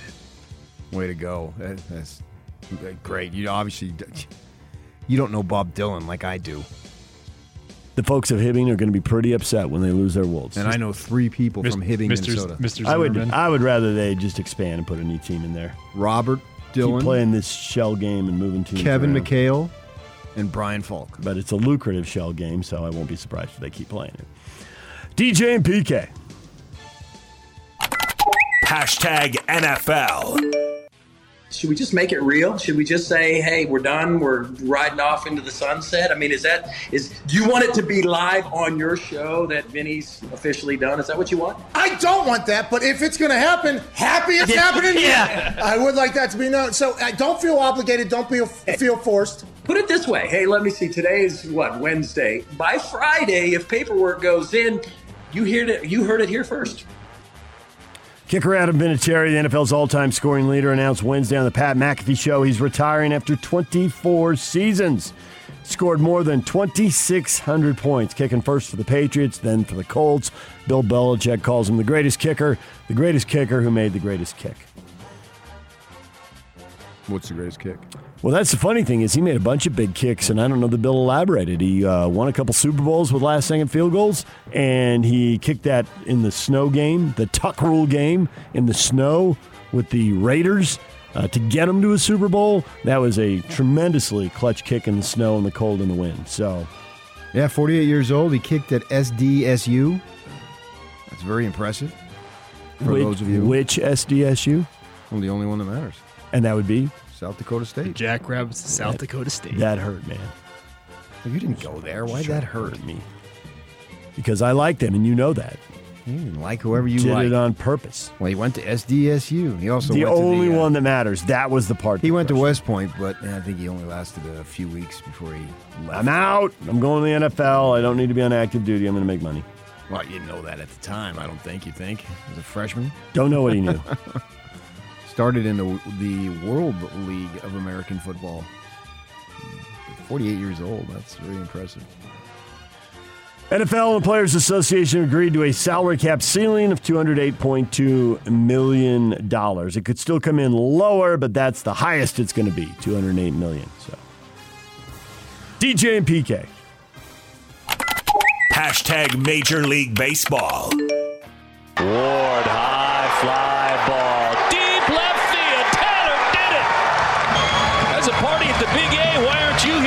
3 2 pitch. There's a shot deep to right field. Way back there. Goodbye! It's caught in the bullpen by Jake McGee. And the Giants are ahead 5 to 4. Swing Swinging a ground ball base hit right field. Rays win. Rays win on a base hit to right by Manuel Margot. It took 10 innings, but the Rays have beaten the Royals 2 to 1. Highlights from Major League Baseball. The Rays win again. The Padres, the Giants, the Dodgers. Two out of three win. Padres 2 1. You heard the Giants with the eighth inning winner there as they beat the Diamondbacks 5 to 4. Padres 2 to 1 in 10. And the Astros hit three homers and beat the Dodgers 5 to 2. So the Dodgers dropping a game to the other two in the hyper competitive National League West. Think all three of those teams are getting in? Anybody going to fade? I mean, they're all playing over 600 ball, which sets you up for a wild card, but we're coming up on the 50 game mark, so that leaves more than what, 110 to go? 113 to go. I think Padres have played 50, and the other guys are on 49 games. Anybody incapable of doing this? Dodgers have already taken injury hits and are still sustaining it. Padres to a lesser degree. Uh, let's see. Uh, well, already, if you go the Dodgers and Giants, they have a three and a half game lead on the wild card. And So- the, their run differential backs up their record, so it's not a case of fluke. They've been hot, eking out one run wins. Uh, let's see. The Dodgers are plus 76, Mhm. and the Giants are plus 56. Yeah. And the Padres plus 80. And those are the three best records and the three best run differentials. The next team at plus 20 is the Cubbies in the National Who are the team uh, that is three and a half back. So yeah, I'd say there's a good chance. Yeah. Uh, injury news the Yankees put their first baseman Luke Voit, right oblique strain, on the injured list, and pitcher Corey Kluber. He is Kluber's expected to miss at least two months. Threw a no hitter last week, taken out after three innings on Tuesday. Not feeling good. Said it started in his bullpen warm up session, so that's a that's a hit there. Here losing him end of May. Well, when he threw the no hitter, it wasn't a hit. Too much. Oh, very well done. Very well played. Excellent observation. So kiss June and July goodbye. Maybe see him the first of August. Yeah, that's a significant blow. And Voit started, I think he started the season on the injured list too. So he's had some injury issues for the uh, Yankees there. But yeah, these injuries matter. Marcel Ozuna, six weeks, fractured his middle and ring fingers while sliding into third base Tuesday night. Would you like to give a lecture that has been given many times? We're having a discussion with Vance Law that when he was coaching at BYU, he forbade his players from going face first, hands first, because that's what happens. So go feet first. Braves taking a hit there as they lose Ozuna Yeah, for six he's- weeks. He's a nice player. Bees open a six game series against the Round Rock Express tonight at Smith's Ballpark. First pitch is set for 6:30. We've got a four pack of tickets to give away to tonight's game on the show today.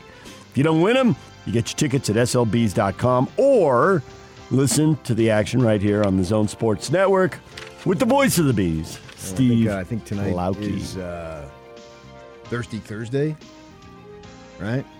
Yeah. You are correct. Budweiser Thirsty Thursday, three dollar drinks, and then they're upping the capacity and all that.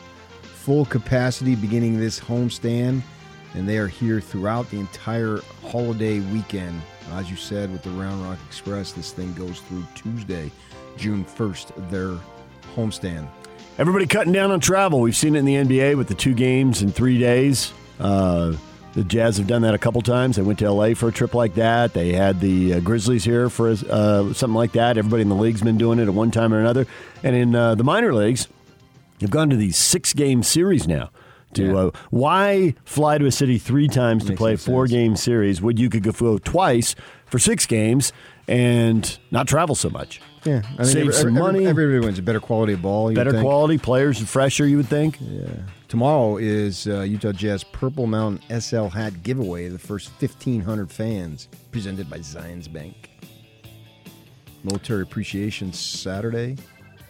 And then Sunday matinee. Safe in the Sun Day presented by University of Utah Health. How about that? And Nice. Memorial Day's a matinee. So they got any? Uh, did they mention anything about fireworks one way or another? We were wondering about that Oh, when yesterday. you got Jo Adell on your team, you got fireworks right there, buddy. What is trending is brought to you by Shamrock Plumbing. There is no job too big or too small. Get the personal touch with Shamrock Plumbing. Call Shamrock Plumbing at 801 295 1690. That's Shamrock Plumbing. coming up. Craig Bolerjack, 8.30. Joe Ingles, 9.05. And at 8 o'clock, PK, Olivia Taylor. We do not have a lot of Bear River High School outfielders on the show.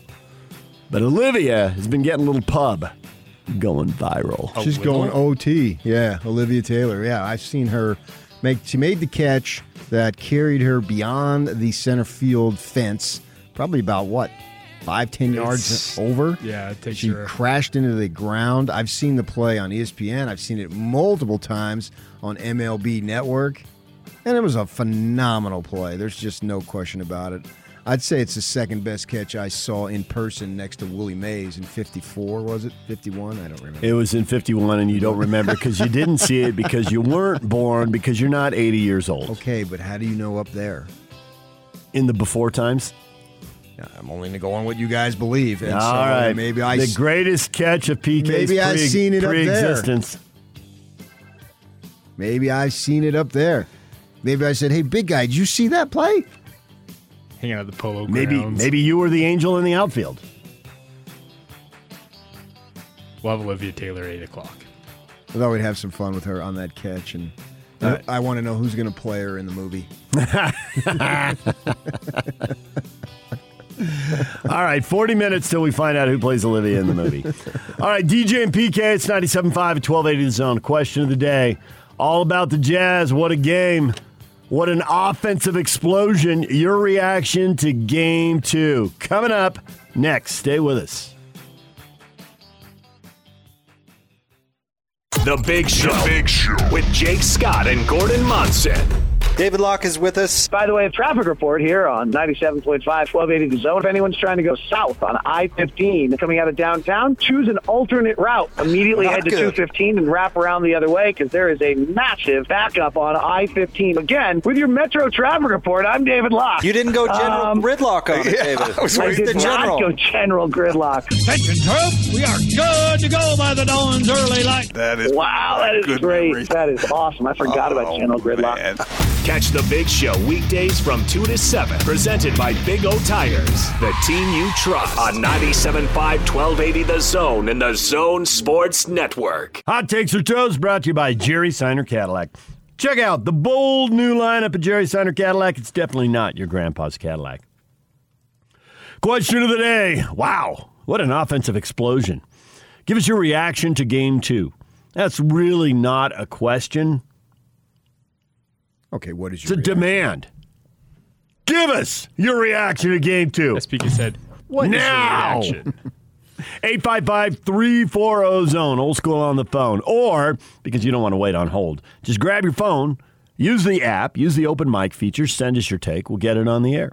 I thought it was exactly what these guys needed. Now, I didn't expect that type of explosion offensively from both teams, so that was a little surprising. But that's precisely the game that I wanted. I wanted them to come out and see Mitchell in his familiar role, which he was, and uh, have a nice lead. But I didn't want it to be a blowout. I wanted to be. I wanted them to be challenged because I think that's like the best experience for you to keep your edge and not thinking, oh, well, we got our guy back, man. We're just going to roll.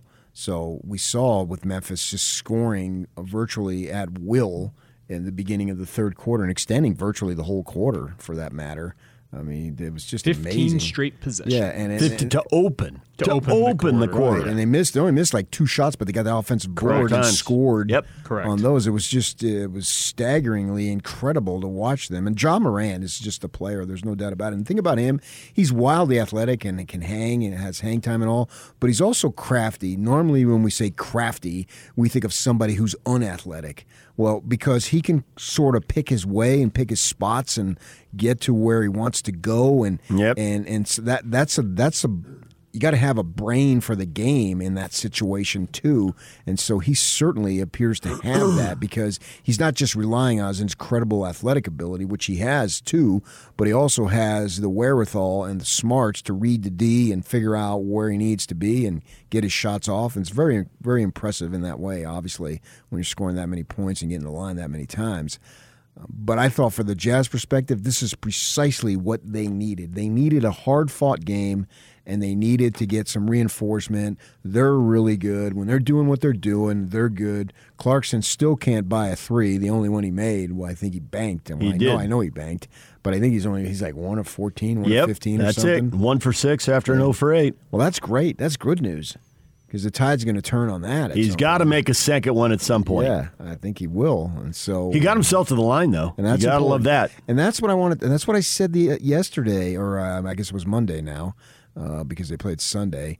Is that I was surprised on Bogdanovic was not doing what we'd seen him do the entire time Mitchell was out and getting down low and trying to uh, Barkley style back his man down and then using his ability, probably his height advantage, to get shots. And we saw that early. I would have liked to have seen that early on Sunday, but we saw it early last night. And I think that's important for him because he's established himself as that. So go ahead and use that because it's a weapon and it's a skill that you have available to you. Okay, so I thought watching the game that uh, you were thinking this, you had talked about it, and so I just wondered, did you call Quin and tell him, or did Quin call you and say, "This is the adjustment we have made. Talk about it, but don't use my name." or you read basketball for dummies, forwards and backwards, and now you just think like NBA coaches, and you don't actually have any communication with them. Which is it, A, B, or C?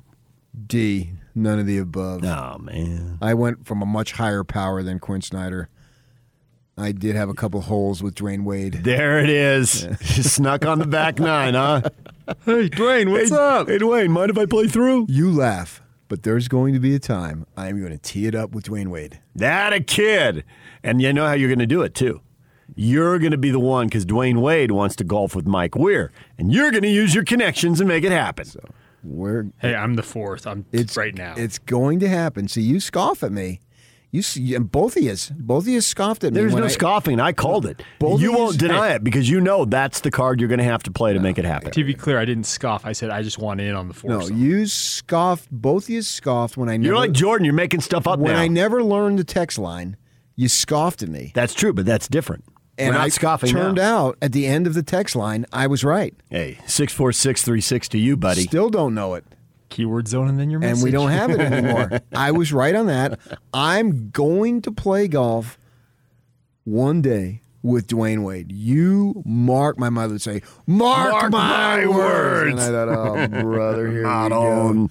A bag of hot air. If you wonder where I got it from, it was her all the way. The Italian, the little, little Italian pistol. That's what she was. you know, Bill Parcells is half Irish, half Italian. I've heard that a And time or two. You might have brought that up. His mother's name was Ida. I think I did know that because I think you brought it up once a long time ago. So was mine. Yeah. Then I'm sure she was a pistol too. nah, she's quiet and laid back. Yeah. If there She was go one, to the I be- haven't met one yet. She liked to go to the beach with an umbrella and a book and not At talk least to not out of my day. family.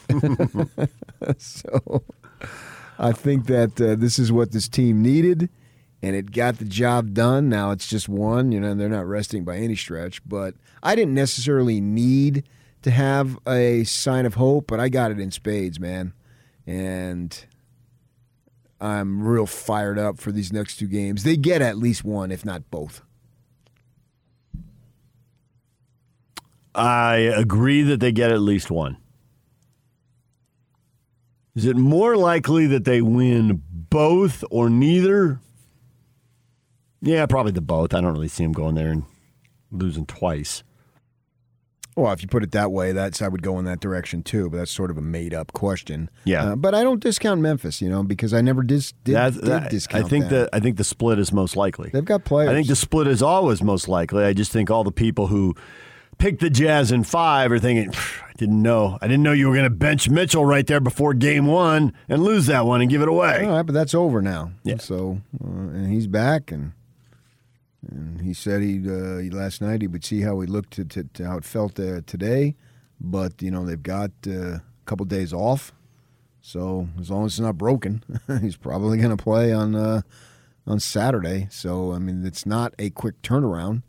They have a couple of days off. The Lakers and the Suns have gone every other day, but the Jazz and Grizzlies aren't. They don't go every other day until uh, I know they play Saturday, Monday. The Saturday, Monday, Wednesday. Yeah. So at that Friday, point, so once Sunday. we Yeah, once other- we get to game four, so that gives him a nice couple days to uh, relax and rehab whatever he needs to do. So certainly in my mind, and I think in everyone else's mind, he's playing Saturday, and uh, it's it's looking up for them because Memphis is going to give him a test. So these guys have an edge, and that's good because I think that uh, the, the more you can succeed when you're tested, the better off you're going to be. Because I think this is the way it's going to be, uh, however long this lasts. First round, second round, third round, NBA Finals. I think they're going to face a test the entire way because there's a lot of quality teams in the West, and we know whoever comes out of the East, if they should get that far, that will be a test too. So the more tests you can pass, the better off you're going to be. Well, the only series that aren't quality tests are the ones that the one, two, and three seeds in the East are playing right now. Right, and they get they're, they're pummeling because people. there's a big difference in Yeah. talent from the top to the bottom. I don't think there's a significant difference in the talent level. I think the Jazz have more talent. Memphis has talent. Memphis is one of these teams I've been talking about all season that virtually any game you look at any team and they've got players that can go off. They just don't have enough of them. Yeah, but they got one more than they had most of the season because Jackson only played 11 games and now he's back.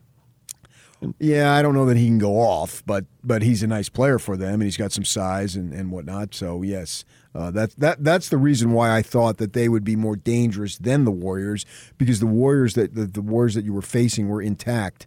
They really hadn't had anybody. You can argue they lost players now. Maybe that ended up helping them when they lost players, but nevertheless, they were who they were. Whereas Memphis getting Jackson back was going to be a significant addition to their lineup. He's a high pick and uh, starter and all that stuff.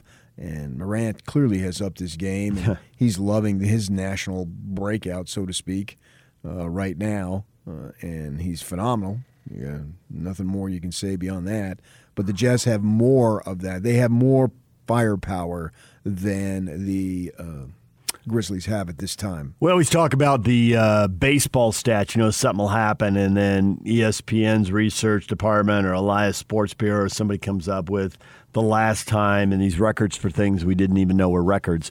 Ja Morant set a record for most points in a playoff game by a player before the age of 21. Cool. Did you even know there was such a thing? I didn't. Le- LeBron at 45, and he got 47. And he's only the fifth guy to get 40. Magic in the finals, and Greatest game by an individual player ever in the history of the sport. Tracy McGrady's on the list with a big game early. So there you go. So Ja, historic, and yet the Jazz survive it and win. Although I did hear, uh, you know, the post game show, and then they got uh, the overtime post game show, and uh, and they were talking about uh, this is shades of what happened with Jamal Murray. So how many more of these does Ja Morant have in him? You wouldn't think somebody's going to average forty seven points, but if he's got one or two more breakouts like this in it, the Jazz survived it at home last night. But this could be what powers Memphis to a second win or a third win. And the longer they're in the series as an underdog, the more confidence they get, yada, yada. We know the storyline. Well, Demetrius is a player. There's no question about that. That's his real first name, Demetrius. And, but the Jazz can match that and exceed that, which is what they did. I like that Memphis tested them. All right, DJ and PK, we got to take a break. Your feedback coming up. Grab your phone, use the open mic on our app, and you can send Yak your audio. We'll get you take game two. Joe Ingles is here at 9.05 this morning. DJ and PK, it's 97.5 and 1280 The Zone. Take the zone with you wherever you go. Let's go. Download the all new Zone Sports Network app on your phone and get live streaming of the zone as well as podcast editions of every show. From Salt Lake to Shanghai, Provo to Portugal, or Ogden to Oslo, wherever you go, we'll tag along. Let's go. Download the new Zone app by searching Zone Sports Network wherever you shop for apps. It's the Zone Sports Network app from 97.5 1280 The Zone and the Zone Sports Network. Dillon Brooks back cut to Morant going to dunk on Gobert, and he gets eviscerated at the rim. The block, the fast break the other way. DJ and PK brought to you in part by Christian Roberts Mortgage. If you're going to work with an expert for your next home loan, you need to connect with the most preferred lender in Utah, Christian Roberts Mortgage. They specialize in jumbo loans. All right, there was Ja Morant going to the rim, getting blocked by Rudy Gobert. Highlight of the game. Certainly a nominee, if not the pick. PK, there were several plays that weren't as glamorous that made me think of you because you are coaching this team from afar like some kind of puppeteer pulling the strings. What'd you got? The two point shots. You spoke of them briefly in the last segment. Jordan Clarkson, easy to look in the box score and see is one for six. He's now one for 14 for the series. But three for five on two pointers and seven of seven at the free throw line to get his 16 points. Um, a little Ja Morantish, again, a guy athletic enough to get by you and get into the paint, but a guy who reads all the angles, sees all the space, and rarely misses a beat when you give him a mistake and give him when you make a mistake and you give him a little daylight. Well, yeah. They usually find a way to use it, and uh, Jordan is super crafty that way. yes, yes. But both guys not short on athleticism. You know, the crafty left-hander, the old vet. Demetrius has more of it, but yes. And then also Bogdanovich, one for five from three, but six of eight on the two pointers and three of four at the free throw line to get his 18 points. And those are two of the seven guys who got into double figures. And they did it by, I mean, you expect Favors and Gobert to give them stuff inside, and they did. But I thought the lines on those two guys jumped out. And, and Conley was five of 11 with his array of, he got the layup to start the game, and he's got his floater too. So a lot of two pointers to be had, although the headline is 19 of 39 from three. They're Well, back, baby. Well, that's the best of both. Which, which is, is how you're get to up- 141 points. Yeah. Which is an outrageous number. And that's how explosive they are. I mean, they're capable, and this is probably on the high end, but they're cap- particularly in a playoff. But this is what they're capable of doing, and they got to find ways to slow down Memphis a little bit better. Uh, that third quarter was something that I don't think I've ever witnessed uh, against this Jazz current group of team guys on this team to just see this basically score at will every single time. But I thought it was awesome too, though, that you got pushed And you fought back. Yeah, and then you withstood the barrage, which is what it was. Quin Snyder called it an onslaught, and that's obviously accurate. But n- there was no dropping of heads and body language and like, oh my gosh, we've got to win this game. And now this lead went from 22 down to two. Oh, this is panic time. Blah, blah. I didn't sense any of that. I sense that, all right, we're still very, very confident here. And probably because we got our guy back. You know, might have been different if we didn't have our guy, but we got our guy. And the guy is Donovan Mitchell, obviously. And, you know, he eases the pressure in a lot of different ways. And Snyder talked about that with him out on the floor, how much he eases the pressure on everybody. So I really love the way they responded after Memphis, probably offensively, I don't watching many of their games, but the best they've ever played under this group because it's a new group that they've got here going forward and just got together in their second year and and last year was so funky it, you know you can understand it didn't produce what it's producing this year. They're growing as a team and it's probably the best they've ever played during a, a, a stretch of time offensively.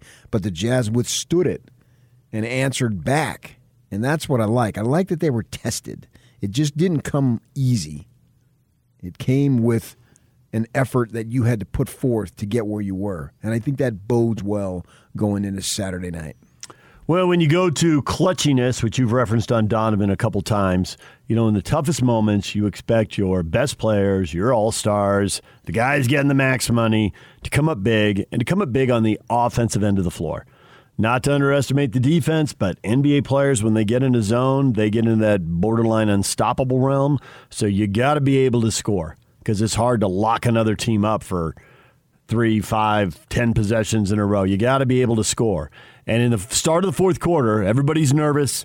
It's a six point game, and Gobert gets a dunk, and Gobert gets another dunk, and Mitchell gets a three point play. And it's a 7 0 run, and the All Stars are finishing, and the league goes back to 13. And having watched the 20 point lead go away, I don't think everybody relaxed. But I think in the back of a lot of people's minds, and certainly in mine and probably yours, it's the Jazz have playoff experience and Memphis doesn't. Now, this argument may be flipped on its head in a subsequent round, assuming the Jazz get there. But right now, Those moments are new to a lot of Memphis players. And there are bigger moments to come for the Jazz, but these moments aren't new to the Jazz. This series actually feels a lot like that Denver series in the bubble.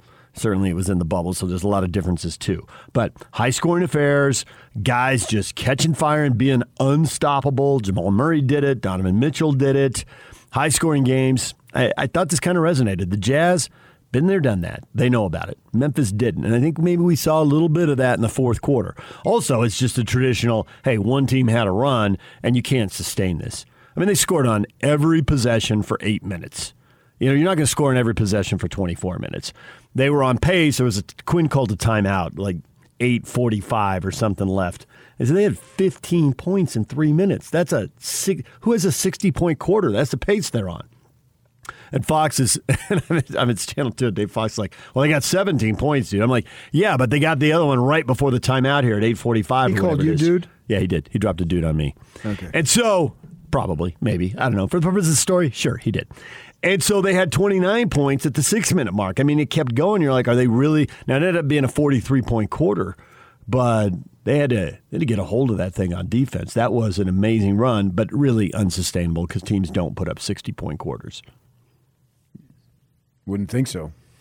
All right, DJ and PK brought to you in part by Davis Vision. The Davis Vision Spring LASIK sale is going on now. Get rid of those contacts and glasses and save a thousand bucks. Start your road to better vision at Davis Vision. Check them out at davisvisionmd.com or call them today at 801-253-3080. That's Davis Vision. Craig Bolerjack's coming up in half an hour at 8.30. Joe Ingles at the top of the 9 o'clock show. Stay with us. DJ and PK brought to you in part by ARUP. ARUP needs your help. Donating blood before a long weekend is critical. Please donate blood over the Memorial Day weekend. Call to make an appointment today at 801 584 5272 or online at utahblood.org. ARUP needs the zone's listeners to step up and donate today. That's ARUP. Time now to welcome in Olivia Taylor, Bear River High School senior outfielder whose catch is going viral or has gone viral. Olivia, good morning. How are you? We're doing well. How are you? Are you getting tired of talking Good. about the catch? No, it's fun. I, I enjoy it. So I want to know, Olivia, who's going to play you in the Hollywood movie? oh, I don't know. Oh, come on. Give us give us like three nominees and then we'll have casting finish it off. Who's it your off. favorite actress? Uh, I don't really have one. All right, PK, you're on a quest then. You're going to have to do this by yourself. well, let's see. How tall are you? About like five, eight and a half. Yeah, man. So you- you're fairly tall. You're super athletic. So we'll have to we'll have to figure out somebody who can do that. Some young lady. So that ball is hit, right? And you go back. Did you have any idea that you were near the fence and were going to tumble what I don't know five ten yards uh, over the fence? Um, actually, before each inning, I like I go to the back of the fence on whatever field I'm at and count my steps to where I normally stand. So when balls like that happen, I do have like a decent idea. Like obviously, I don't know the exact. Oh, I'm gonna hit the fence right now, but I at least have an idea of where like I place myself. So I did have a semi decent idea, I would say, when I was going back to the fence, but it kind of just all happened at once. I mean, I didn't plan on jumping over and taking five yards past the fence. So that one, the camera angle is perfect to show what you did there and what you had to do to make the play. Have you jumped over a fence or crashed through one before, or was this brand new territory for you? Um, I have, but I haven't done it to that extent. If that makes sense. I mean, I've had a couple where I've been able to rob a home run on a fence like that, but it it wasn't nearly as far out placed as that one was. All right, so you make this play, and in the world of social media, it just goes out there, as DJ said, and you become this instant celebrity. And I've seen it on ESPN. I've seen it multiple times in the afternoon. I go home around two, three o'clock, and I turn on Baseball Network to catch up on what's going on. And they have played it multiple times there too. So, how much stuff have you done as far as media interviews since you made that catch? Um, I've done a couple. I did ESPN the first day, and then I was on MLB Central yesterday, and then I'll be on like a play ball segment later this week. So I've done quite a, I'd say quite a few um, of those bigger ones. That was really cool and a cool opportunity. And then just the other interviews like this one. So who's booking them? Are you going through? Are they going through your agent or what? Oh no, they're just calling me. So, for people of a certain age, getting on SportsCenter for something they did was unthinkable. Now, in the age of social media, all that video is so accessible, it's happening all the time. Does it feel special? Are other people, and I don't know if you got, you know, extended family or friends of the family or whatever, you know, to somebody who's 40 or 50, there was a time this could never happen. But to someone who's high school now, it's, it's just a day that ends in Y. How, are you, how special does all this feel? Uh, it's crazy. It's just crazy how fast it's blown up. I've had like that first day when we we weren't even home, or we had just gotten off the bus from our state tournament, and people were like, "Oh my gosh, you're on Sports Center," and I was just like, "Don't joke with me, like that's not funny." And then they actually showed it to me, and I was like, "Holy crap, I'm on Sports Center!" and it, just, it went viral from that night, like till the next morning. It had gone on like 12 different things. So how sweet is it then? You make that catch, you become this little mini celebrity, and your team keeps winning. yeah, it, it it's been so cool. I I've loved it. It's it's crazy how fast it went viral, and just all the support I'm getting is so nice, and I'm so super blessed for it. So you're a senior. Are you thinking about keep keeping playing, or does it with seniors? Does it end with hoisting the state title? Which, by the way, hold, that would be an awesome way to end it. What What are you thinking? Uh, I'm gonna actually go play up in Twin Falls, Idaho, at the College of Southern Idaho (CSI). It's a two-year college. Mhm. Yeah, I'm gonna yeah. go play softball up there for them. Okay. You play any other sports? I do play basketball. You all done with that, or are you going to do double duty for them? Uh, no, I'm. I think I'm done with that. I like softball a little bit more. I think.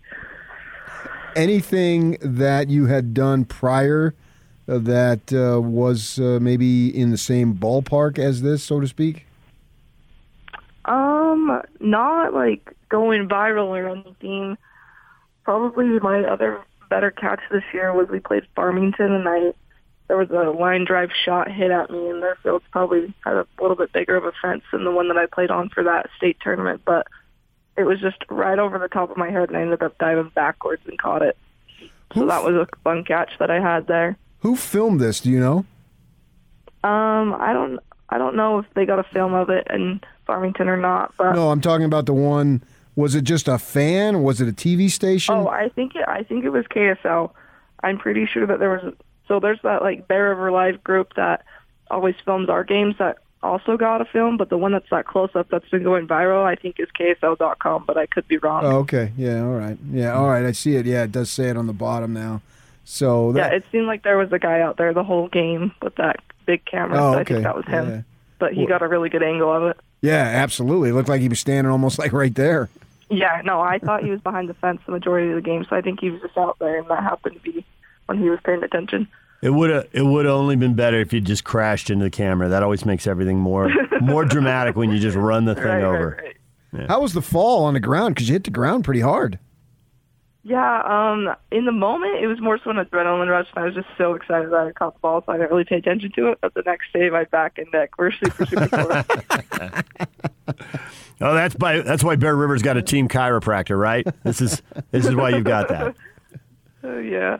Well, it's just absolutely awesome that you made that play and you're doing all these interviews. Is it something that, you know, it's been a little bit now and you pinch yourself and thinking, wow, man, this really happened to me?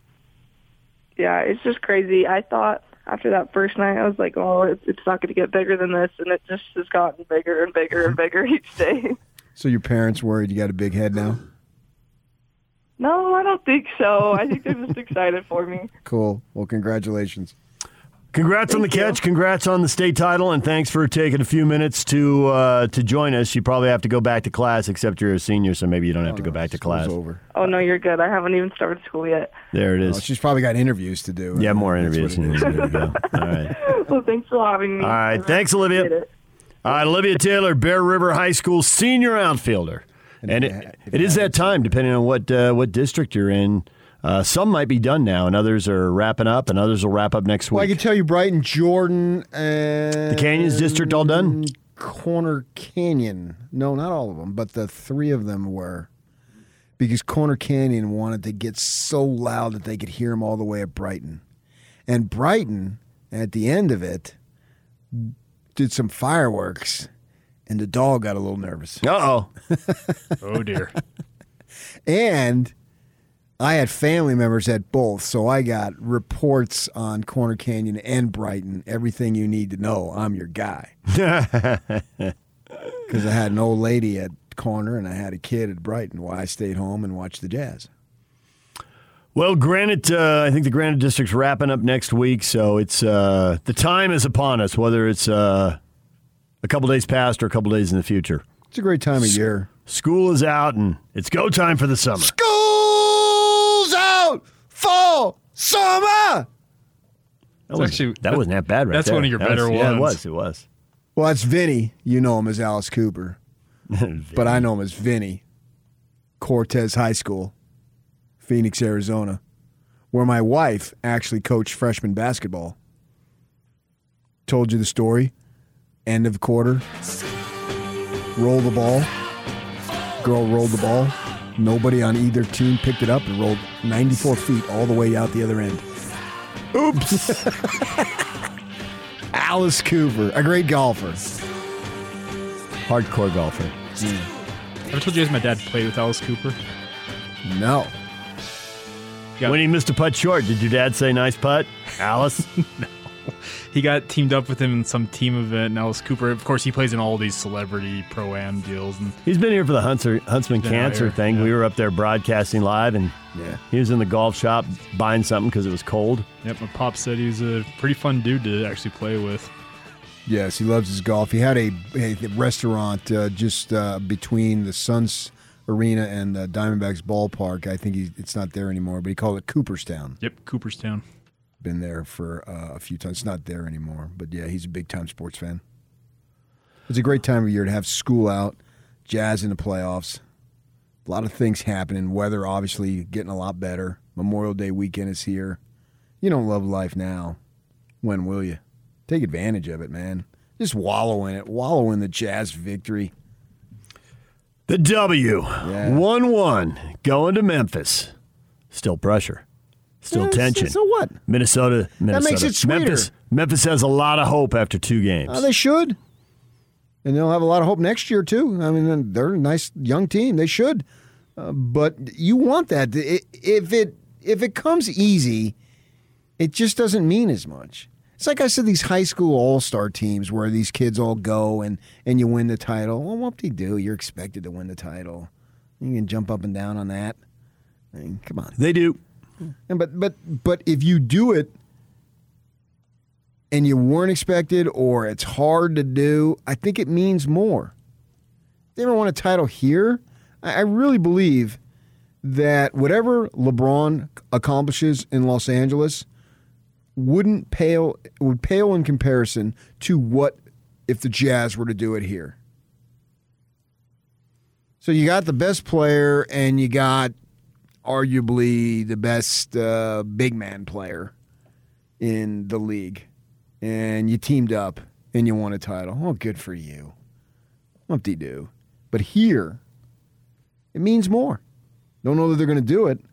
And now that they've had, in a sense, we may look back and this loss that they had the other night may be something that will help them focus and be intense and all. There's certainly no reason to take anything for granted now because if you want to argue home court is a deciding factor, Memphis obviously has an advantage there. I mean, to me, if the Jazz can't win in Memphis, Tennessee, they're, not going to win a title. I think they're very well capable of winning, if not one, two games there. So let's see what they got, man. You know, they're Jerry Sloan. Now we see what they're made of, type of thing. And, and Jerry's influence on this franchise is literally going to live forever, and certainly for me anyway, because we, he did so many interviews over the years, and that's what he would say. So yeah, and so they responded to the first test. Now they've got some more tests to go, and they've got to make adjustments. I mean, you can't let Memphis go off like that, like they did. That's for sure. Well, I don't think either team's going to go off like that. I mean, 270 points in an NBA game, that was just a tremendous amount of scoring. 29 points was the Jazz bad quarter. That's off the charts. That's highly abnormal. Right, but I They had think they're more capable of doing it. Uh, okay, that's debatable. You're probably right. They had a 36 and two 38s. That seems off the charts, but but I'll bet they have had other games this year where if their worst quarter wasn't 29, it was close to it. Uh, they've certainly had multiple Oh, games where they get to we don't bat 120. But when they usually give when they give up 110 points in the regular season, their win percentage goes way down. And when they give up 120, it's usually terrible. This was a rare game for them to win where they where they gave up 120 points. And they had a little wiggle room because they had the 74 at halftime. I mean, so they had a little room, and that's you know probably part of the reason, not the only reason, but part of the reason the early third quarter went the way it did. Yeah, I also think that you know you have prolific offensive players out on the floor these days. So that adds to a higher scoring output because you've got you look at the Jazz. I mean, they've got a lot of players who have a lot of offensive skill, and they can do this. Maybe this is the high end of what they're doing. Royce O'Neale, you know, I don't know how many times I expect him to go five of seven, four of six from three. I mean, that's not really who he is, but he had it going on. And I really believe shooting to a degree is contagious in terms of, well, guys are getting open, balls going in. That just pumps everybody up. It just gets everybody excited. It's funny because you can make a great defensive stance, and I don't know how well it translates to offense. But I really believe offense translates into better defense. Although that, as I say that, New Memphis scoring 29, 129, I should say. But I think it fires you up. And I uh, what I, what I meant to say as far as contagious is that if I see my guys making buckets, in my mind somehow it becomes easier for me to make buckets. Maybe there's nothing to it. No, I think it's true. I think I think that's true. I think it's it's the mental thing is true. And then I also think that the more some guy gets on fire, the more teams help, the more other guys have open shots if the team passes the ball well. And I think sure. I think Memphis largely does. You know, Mor- Morant isn't. Uh, people compare him to Allen Iverson, but I think he's a much more willing passer than Iverson. And I think Matt Harpring would agree if he were here.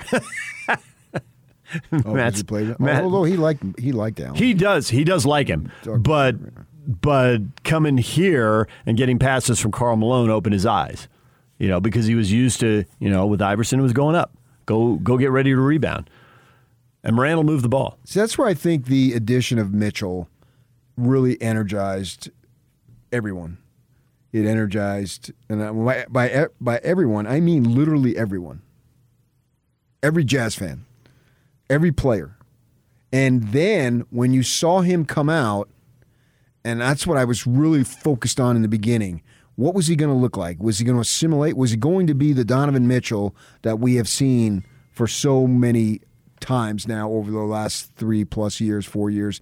And right off the bat, okay, it wasn't looking like, you know, I'm just going to just be a bull in a china shop with my head down and just run to the basket. No, he was within the framework. He hits the three. He looks as smooth as can be. He looks fine. It looked like you wouldn't have known. It looked like we went from April 15th, whenever that day was, to May 25th or 26th, whatever yesterday was. It didn't look like there was any gap there. It didn't look like we're talking about, oh, shake the rust off. No. Didn't look like there was any rust there. It looked like it was already The only thing. The only thing was that we were told early his minutes were going to be limited Fine. and they were. That that was what was different. Okay, fine. But yeah, that's fine too. And that that's even better. Gives him more energy for down the road. Uh, as they if they see fit and need to increase his minutes. Uh, Conley played 37. That's a little on the high side. But uh, you know, Bogdanovic 30, uh, O'Neale's a younger guy, he can handle it. Uh, Joe 28, that's about what he should be playing. So everybody fit, the pieces fit together. I I really believe if I were to sum it up and look at why they won that game, I believe it's the return of Donovan Mitchell because I think it energized everyone, and then he got in the flow and he played well, scoring a ton of points, uh, you know, 25 points in 26 minutes. That's that's really good. That's if he would have played the whole game, he would have scored 49. You love to do that, and it drives me nuts when you do it. I don't love to do that. You do. You say, "Oh, they're on pace for." You do that all the time. You don't do it individually. Oh, okay, but you right. do it for. I do it for the group. I do do it for teams. Yeah, but I don't do it individually. And I hate when you do that. well, then I'll keep doing it. Right, and I'll hate you even more, which I have no problem doing. Okay, good. So, what do you think, Mitchell? Thirty minutes, or they just turn him loose for Game Three? Turn him loose! Turn him loose! Turn him loose! He's got to do it his way! After only playing 25 minutes because of foul trouble and fouling out in that game one, Rudy went for 36, and that made a big difference in this game. No question. When we talked about that, he needs to be on the fo- court 10 more minutes. Yeah. Obviously. Brooks and Valanciunas played 28 and 30 because game two they were in foul trouble. And give it up for Brooks, man. He played well. And he was getting frustrated early. He scored it. Well, that's but what he they're looking for. He can't defend Donovan Mitchell. But can he offset him? Oh, who can defend Donovan Mitchell? He's unguardable. When we come back, Craig Bolerjack, TV voice of the Jazz. I can't defend him either. Joe Ingles coming up at nine oh guy I five. can't defend, Well, never. With, with that mouth, holy cow! Potty City. holy Toledo! I did not swear during this interview. Yes, you did. Yak hit the drop button. But if he's going to shoot 100% from the field, I guess we'll just let him keep on swearing. What the heck? Well, I don't think he can do any better than 100%. Mm, he might be able to. He's Australian. It's different rules. True, and he's left handed. See? All those kid's in America, and you'd probably bring that up and irritate him. American Jack? Absolutely. Love that kid. He's my Future. favorite Ingles kid. Future president of the United States of America, much to Joe Ingles' horror. All right, Joe Ingles at 905. Craig Bolerjack next. Stay with us. Take the zone with you wherever you go. Let's go. Download the all new Zone Sports Network app on your phone and get live streaming of the zone as well as podcast editions of every show. From Salt Lake to Shanghai, Provo to Portugal, or Ogden to Oslo, wherever you go, we'll tag along. Let's go. Download the new Zone app by searching Zone Sports Network wherever you shop for apps. It's the Zone Sports Network app from 97.5 1280 The Zone and the Zone Sports Network. DJ and PK brought to you in part by Davis Vision. The Davis Vision Spring LASIK sale is going on now. Get rid of those contacts and glasses and save $1,000. Start your road to better vision at Davis Vision. Check them out at davisvisionmd.com or call them today at 801 253 3080. That's Davis Vision. Time to welcome in the TV voice of the Utah Jazz, Craig Bolerjack. Bowler, good morning. Hello, DJ. PK, how are you? Good. All is right with the world uh, once again because the Jazz picked up the offense and just outscored Memphis. Now, that might drive Quin Snyder nuts, but I don't know the Jazz fans minded. That was entertaining. It was a W. Mitchell looked good. What more did you want, Bowler? Well, I mean, it's uh, it's a playoff uh, franchise record in scoring, right? Also, most points allowed in a playoff game, uh, 141, 129. I'll be honest, I've got some free throw hangover today. Uh, you know, I mean, boy, the whistle was pretty was pretty uh, popular, you know, in that game last night. Uh, amazing to watch that you can put, you know, two teams at the line almost 70 times, 69 to be exact. But to your point, yes, the energy in the building was awesome. Uh, and of course, Donovan, I thought his emotion just ran through the entire team. And that's who he is. That's what he does. And in the limited minutes that he played, uh, you know, there's a couple of moments you go, uh oh, because of just the physical. You, uh, you understand, I think, more and more how physical he plays. And so when he, you know, hits the floor a couple of times and took a walk back the tunnel into the tunnel, you thought, what's going on? But it, in the post game, we understood, you know, he was just trying to keep keep that ankle warm. But I thought with the minutes given, he did great. And um, obviously, the players, his teammates, followed. And uh, there's a few holes in the defense. Obviously, uh, Ja Morant is a terrific young talent, but he got into the paint a ton. And of course, uh, the Jazz have got to make uh, some adjustments as they head down uh, to Memphis. I think that his mere presence, and what I mean by that, making a difference, is that once we all, everybody, I'm talking fans, broadcasters, obviously players, coaches, owners, you name it, that once we saw him out there and he looked like Donovan Mitchell. Like there wasn't any like with Chris Paul. He comes out the other night and he just didn't look like Chris Paul, and I think that had a, neg- a negative effect on the Suns because like wow, we don't have Chris Paul, the Chris Paul that we know that got us to this point, and I think that really was a letdown for those guys, and they end up losing the game. Conversely, the positive here is that Mitchell looked like the Donovan Mitchell that we have seen many, many times over, even though there wasn't as many minutes as he normally would play. But his very presence, he hits the shot right off the bat. I thought that really set the tone, and everybody could relax because it was like, we got our guy. You just said the, you know, the three. That's the magical moment. The first shot out of his hand in 17 games in nearly six weeks. I mean, that's how you paint the return, right, PK? I mean, if you get that type of shot and everyone does have the feeling of everything is okay, everything's okay, and it does spread throughout the arena, spreads around his teammates, and you could tell that. You're, you're spot on. You could tell that. And the Jazz, of course, struggled in game one from the three point line, and they shoot 49% in game two after shooting 26% in uh, the first game. So, yes, making that first shot, which happened to be a three, just sets the plate, or I should say, puts sets the table. And uh, everyone came to feast a little bit. I, I thought you're right. I mean, the emotion of that moment and just having the crowd rise to their feet, yeah, that was that was special. Craig Bolerjack joining us, TV voice of the Jazz. So, how much are you worried about Jordan Clarkson in the three point shooting? One of 14. He banked one in. That's the only make in the series. 0 for 8 in the opener and 1 for 6 in game two.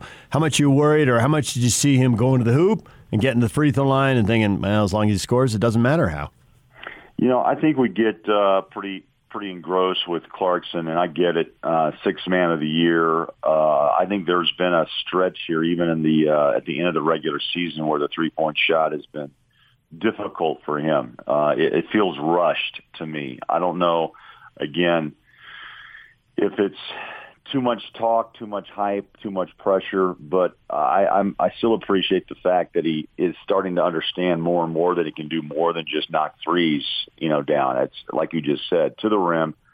He was seven for seven from the free throw line last night, and he's still getting his point production. I mean, I, you get a label sometime. It's probably our fault, you know, but fans love, you know, we call the flamethrower, and the guy is just relentless in the way that he plays and continues to search dribble and find buckets. And he's, I think he's impactful just as much, to be honest. If he recognizes a three point shot or they're defending him on the three point line, uh, the way that he goes going to the rim and getting to the free throw line is just as good as knocking down threes. You're judged many times in this league, especially with the way the Jazz depend on the three and Clarkson's uh, ability to hit that three and being a game changer. Uh, that that's kind of um, I can name multiple times in my mind where he's he's helped change the flow of a game just with his three point shot and, and, and pulling the trigger on a three. But it hasn't happened in the postseason. It's going to come back. I think Quin Snyder totally has confidence in, in Jordan Clarkson. Look, nothing's going to sway that. Uh, we've seen enough proof that he can. Uh, you know, he it's a it's the way that the three point shooters are. It's a roller coaster, as we know. And I think right now lots going on in his head, and he's just got to settle down and play his game. But he's also making it, making adjustments uh, that he can. If it's not working outside, go inside and find yourself to the free throw line. He's just as effective. Doesn't matter how you score, just put numbers on the board. Morant gets a lot of run, and he's a fantastic player. It's fun to watch. Brooks now. Uh, you got to tip your cap to him because he's a tough, hard nosed kid, and he's playing well. The thing, the, one of the guy, the guy who probably scares me the most. I mean, Durant, Morant obviously is the guy, but this Valanciunas man, he is such a load. And we saw that uh, Derrick Favors has a hard time matching because the size difference is pretty big. And it's like Gobert is pretty much the only guy that can do anything with him because of his bulk and all that stuff. How much are you concerned that he still uh, is going to be effective and maybe even more effective in the rest of this series? PK, it's all about the whistle. It's all about who it will be or will not be in foul trouble, right? I mean, Gobert picked up four. Uh, Valanciunas last night uh, had four as well, so they kind of negate each other a bit. Rudy, you know, was on the rim. I thought he played really well. Um, you know, efficient. Only missed two shots, 21 points. He rebounded, had a couple three block shots. But Valanciunas, to your point, man, the guy is a load. And the part of it is he has a more of an offensive game than Gobert. Rudy, as we all know, is at the rim. And Conley, by the way, did a marvelous job getting Gobert involved, right? Last night, pocket passes, put it right where it had to be, and made Rudy really a, a big force offensively. But Valanciunas can turn. He'll face up. He's got the hook shot. But look, there's, they have kind of like their mini big three. I'm just, you know, Valanciunas, Brooks, and Morant. And if you get a guard line with a big, you're going to be a difficult team to beat. And that's who they've become. And they've grown with, by the way, since the Jazz swept the season series uh, in the regular season, that team's grown a lot. Uh, Dillon Brooks, man, out of nowhere, just has become a force. He has confidence, to your point. And Ja last night, I just don't know what how you stop it. I mean, he is he's not a three point shooter, but he's in the paint. And the shot of the shots, the, now that the shot that's in vogue in the NBA is the floater. And boy, he is good at getting into the paint, timing it, able to drop it over Gobert and D Faves. And they're going to have to figure something out to keep him outside the paint, force him into a jump shooter or try to force him out on the, you know, three point line somehow. But the way he is able to, to maneuver himself into the lane is, is pretty impressive. I mean, look what he did with Curry in Golden State in the, in the final play in that got him into the playoffs and he's had a pretty good. I mean, not pretty good. He's had a really good series uh, against Utah right now, and he's scary every time he touches the ball, especially in the second half. Last night, I kind of felt like, look, he had his way. He's built his confidence, and look at the numbers he put up: forty-seven. Wow, forty-seven, and it looked easy. By the way, PK looked easy. So Gobert and Conley get in foul trouble, and the Jazz lose game one. Right. Valanciunas and Brooks get in foul trouble, and the Grizzlies lose game two. And in both cases, the foul trouble was immediate. It was in the first part of the first quarter that the fouls started piling up. So I'm kind of thinking that the NBA isn't going to want to be four or five games deep and having say, well, whoever's in foul trouble, the refs are deciding the series. I think right. they're going to go to Memphis and they're going to let them play. Assuming a game is refereed with a let them play mentality, who does that benefit? Uh, it may benefit. Well, Memphis likes to play rough and physical, right? We saw that with Dillon Brooks with his headbutt routine in Game One, and Valanciunas uh, is a is a rough, rugged guy down in the paint. It may it may frustrate the Jazz that there are no calls. To be honest, and DJ, to your point, I just made a note to myself in my my scorecard last night. Dillon Brooks played eight minutes in the first half, and Valanciunas seven, and then they were able to stay on the floor the mm-hmm. second half. Yeah, they were. And I think to your point, you know, it's who stays on the floor and who can stay productive and find their rhythm, right? Uh, we'll see how the home court plays into the hands of the Memphis Grizzlies, right, in the next two games. It's 1-1, but I got a feeling this is going to be more difficult than than people expected. Can they win? Yeah, absolutely. They're a better team depth-wise. The benches are going to give you much, if anything. I mean, Grayson Allen, you know, was a goose egg late, last night, and you get a bucket or two on occasion from uh, Bane and Melton, but the Jazz are are a deeper team that, in my book, is going to be the the uh, the deciding factor in this series, which will go Utah's way. Yeah, I, that's what I think. The bottom line is the Memphis got some good players, and they're a team on the come. But the bottom line, as I say again and repeat it, reiterate again, is that the Jazz have it's not good grammar, but they have more better players. That, that that's how I see it. That's no, how I see the difference. As questions go, that, that was flawless. Yeah. Yeah, but PK, they're more better, more better good. Y- y- they are. They just have. If I line up the rosters, they're deeper. It's probably the better way to say it. But what the heck? Yeah. Well, Clarkson, Joe, Georges, uh, and then what Favors gave the Jazz in Game One in a loss was pretty impressive last night you know, he was still what was he? He had he only played 12 minutes, but the, he got five points and three rebounds.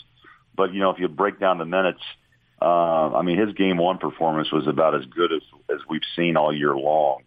Um, 12, 11, and four. That's that's D Faves, man, at his best. But you know, the Georges Niangs are going to have to chip in eight to ten points.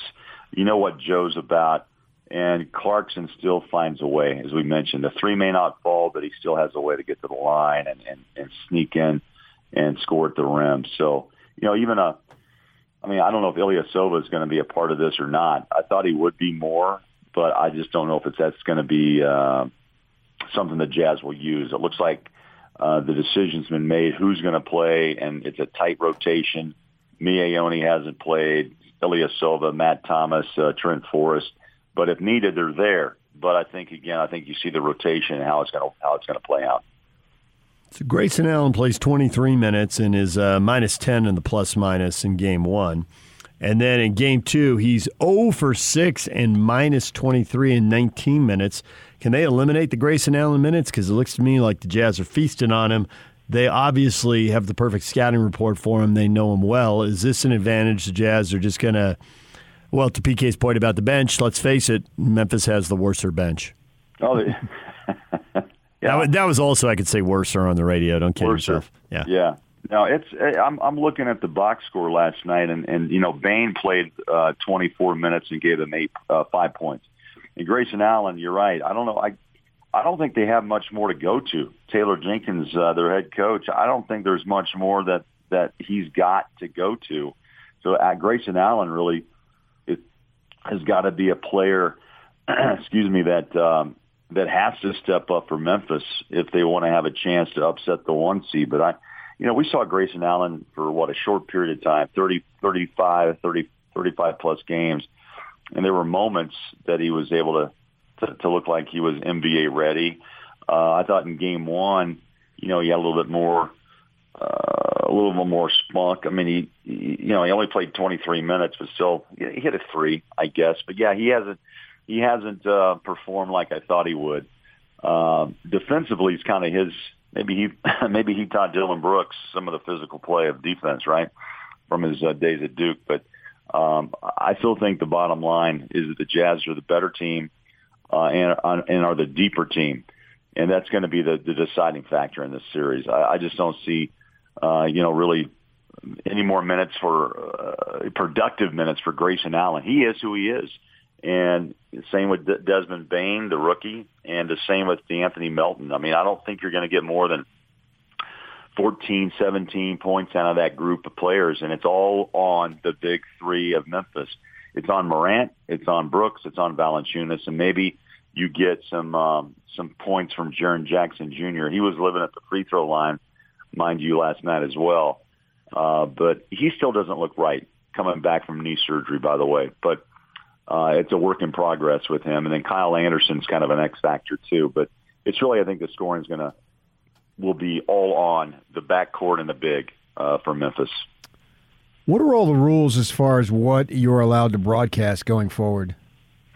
Uh, we will broadcast uh, all the way up to round one, the end of round one, except if a game seven would occur. Mo- most likely, I'm guessing that's uh, an exclusive on ABC. Uh, if ABC steps in any of the games, we can't broadcast. So okay. if it's TNT or ESPN, uh, we are able to do what they call side by side.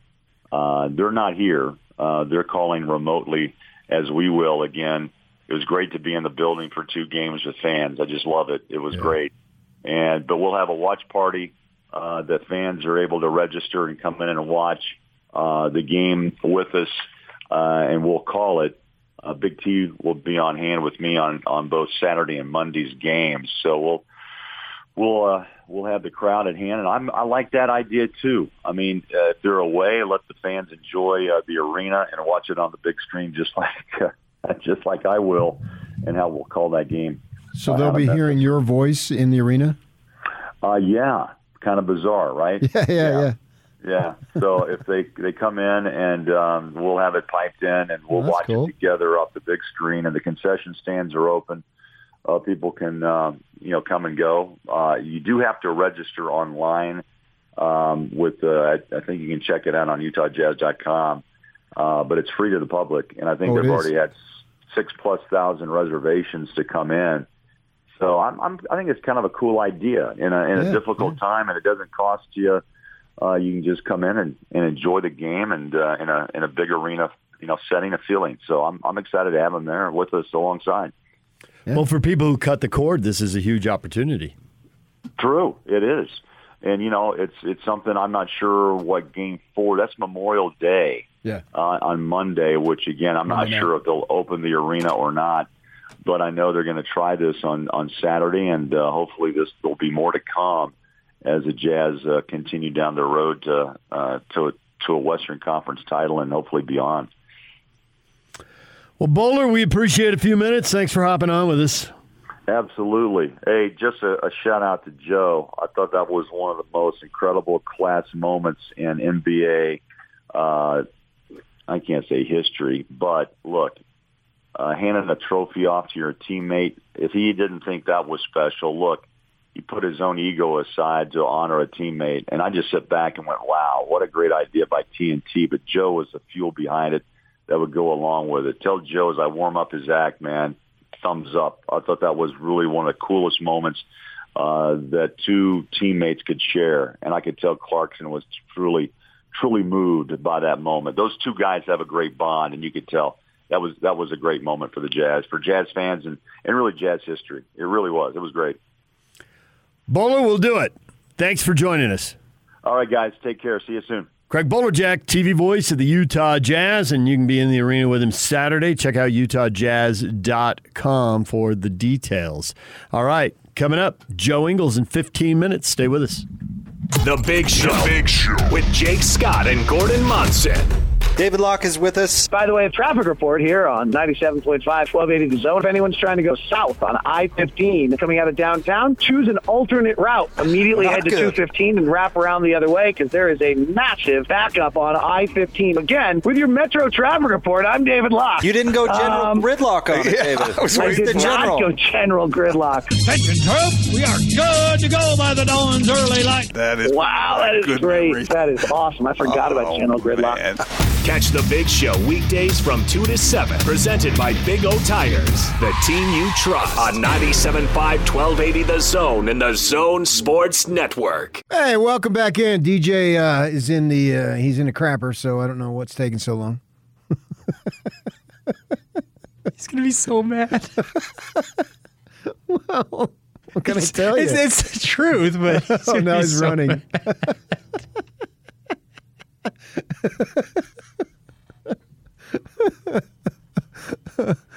I, I bring truth, man. What can I tell you? You do bring truth. that is for sure. That's why I wait till 10 o'clock.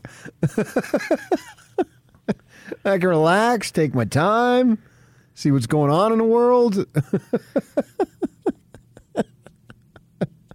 Ready? Did you catch your breath? I'm good. Much better.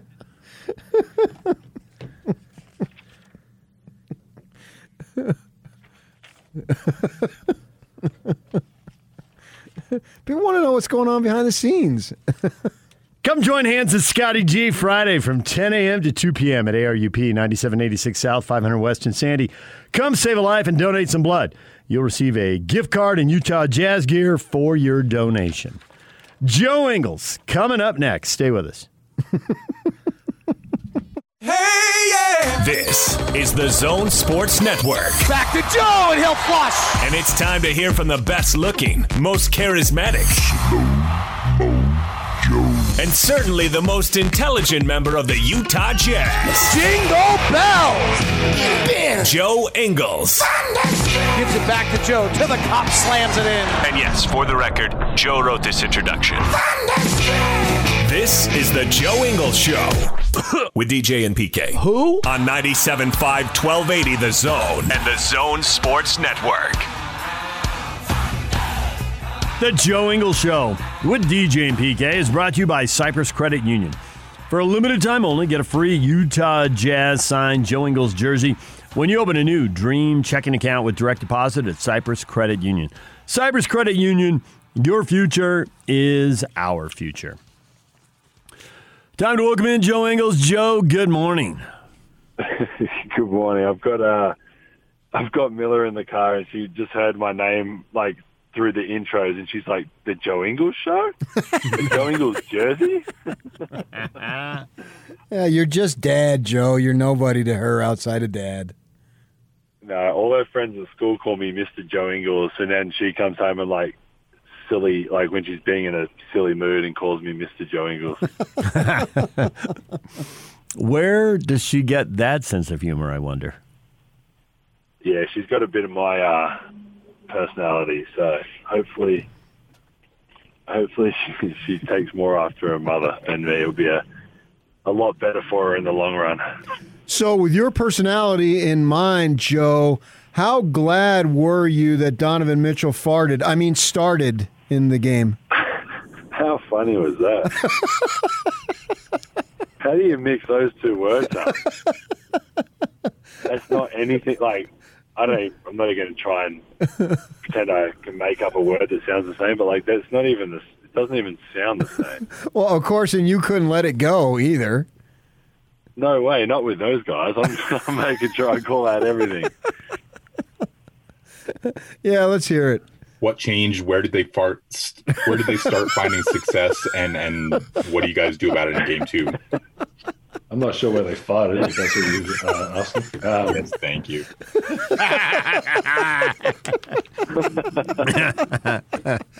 yes, thank you. I once uh, asked a basketball coach, You've had great success, but I kind of stumbled over success and it came out, eh, maybe sex, at home. Which the guy had three kids, so I guess it was accurate.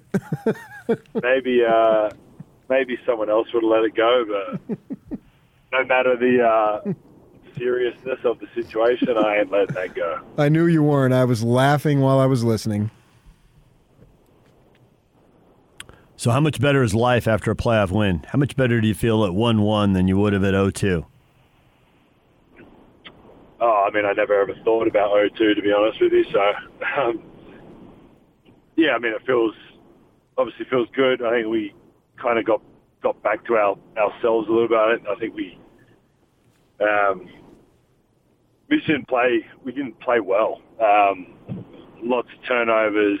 I think they had like 16, 17 offensive rebounds in that first game. Um, just led to some, some, well, a lot of easy buckets for them with the turnovers and that. So um, we didn't, we didn't probably move the ball as well and get the shots that we, we would normally get and take. Um, and then obviously, like I said, with the the turnovers and that too, um, we were just kind of on the back foot a little bit. I think with with their um, energy in, in pushing the ball and running and, and like I said, off off turnovers and, and those like offensive rebounds and stuff, it's hard to, to play we wanted the way we wanted to play. So um, it was good to have, have Donovan back out there and have a, another um, another target, another uh, attacking um, guard who obviously they have to heavily respect. And um, yeah, we got I think we got back to our, ourselves a little bit from that first game. So I was interested to see how Mitchell would do right from the start, you know, because five weeks is a long time without going and playing NBA ball, and nothing you can do can recreate that. But the thing that I thought was great for him is that he looked like he hadn't really missed a beat. He came back, he didn't play as many minutes, obviously, but when he first got out on the floor, hits the three. I thought, wow, that that's the Mitchell that I saw back in April before he got hurt. How much of a boost and a jolt do you think that provided the team?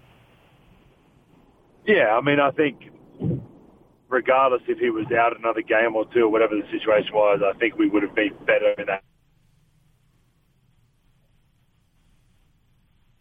Was was unbelievable, and um, maybe a part of that too. That the energy in there was was obviously him him being back and, and healthy. Um, but yeah, like you said, just just to have him out there, and um, obviously he's still been around our group, so we still we still kind of had him around a bit. But um, I mean, I was probably the happiest at anyone to not have to bring up the ball every possession. So um, yeah, it was it was great to have him out there. Like you said, I think he the the first few possessions he kind of just just let it come to him. He didn't try and force it. He didn't try and kind of come out with a bang and and and be super aggressive. He let the game come to him, and I think he got like a catch and shoot three at some point in those first few minutes, and I think once that once he saw that go down, I, I think it was kind of like you said, like it just get kind of right back into where he where he left. So um, obviously he was on a minute restriction. Um, I don't know how long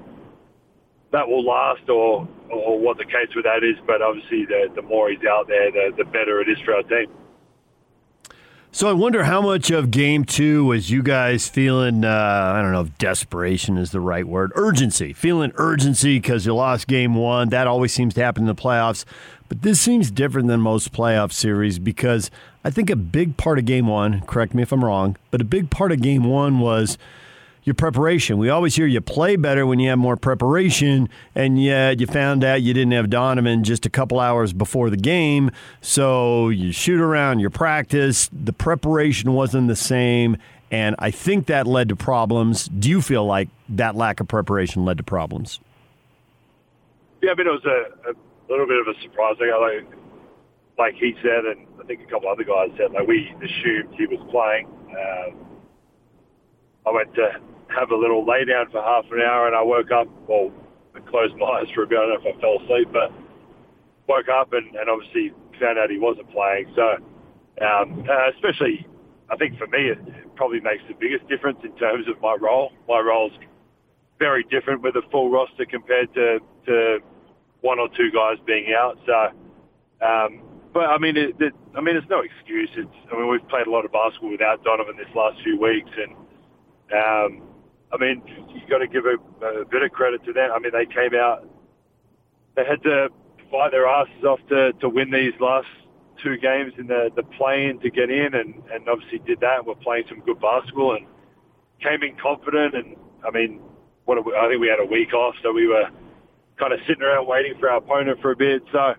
um, I mean, there's a, a mix of probably a few things, but uh, there, I mean, there's no excuse. I think we we had enough time to prepare. We had enough time to rest. We had enough time to, to do all those things. And obviously, the the only thing that kind of took its time was was finding out who we were playing. Uh, apart from that, we, we were able to do everything else. So, um, I mean, guys are guys are in and out in an NBA season a lot. And so, I mean, I'm not going to use that as an excuse. I think they came out ready to play. Like I said, we we, we had X amount of turnovers and X amount of offensive rebounds, which I think really helped the, the way they played. I think we we cleaned a lot of that stuff up, um, and we're obviously uh, adjust. And uh, like I said, I think we played a lot more like ourselves in the in the second game.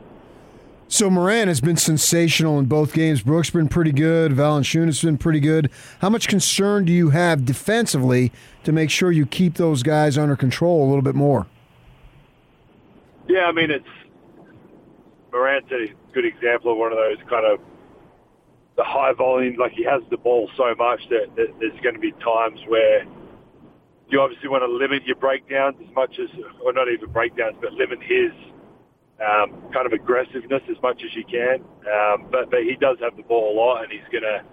Same with Brooks and same with Valanciunas. They're going to post Valanciunas a lot. They're going to run the sets for for Morant and for for Brooks. So we've got to be locked in on on kind of those guys, and then obviously another key is, is not letting other guys get off. It's different if if Morant has forty something and, and two or three other guys have twenty something. Like it's a it's a different game. So um, obviously with Brooks's foul trouble, we were we were able to kind of keep him out of the game a little bit. Um, Valanciunas had some foul trouble, and obviously Morant kind of put it on himself to, to take over, I guess. Um, so we, we just got to make it tough for him. Um, like I said, they're going to play high minutes. They're going to play obviously high volume with, with the amount those, those two and three guys have the ball. So um, for, for us, we know we're a deep team. We can put different guys on them. We can we can play the way we play and make them defend on the other end. And, and like I said, just just make it as, as tough as we can for, for the the 40 plus minutes those guys are out there.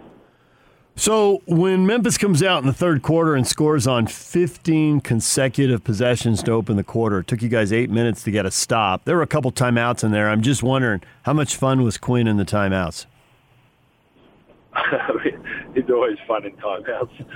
Um, yeah, I mean, I think yeah, they, I mean, we obviously weren't getting stopped. The, the the thing that held us in it a little bit. We, we were scoring a little bit too. Obviously, the lead got cut cut to whatever it did to at the end of that quarter. Um, but yeah, I mean, it's it's got to be something. I mean, we can't.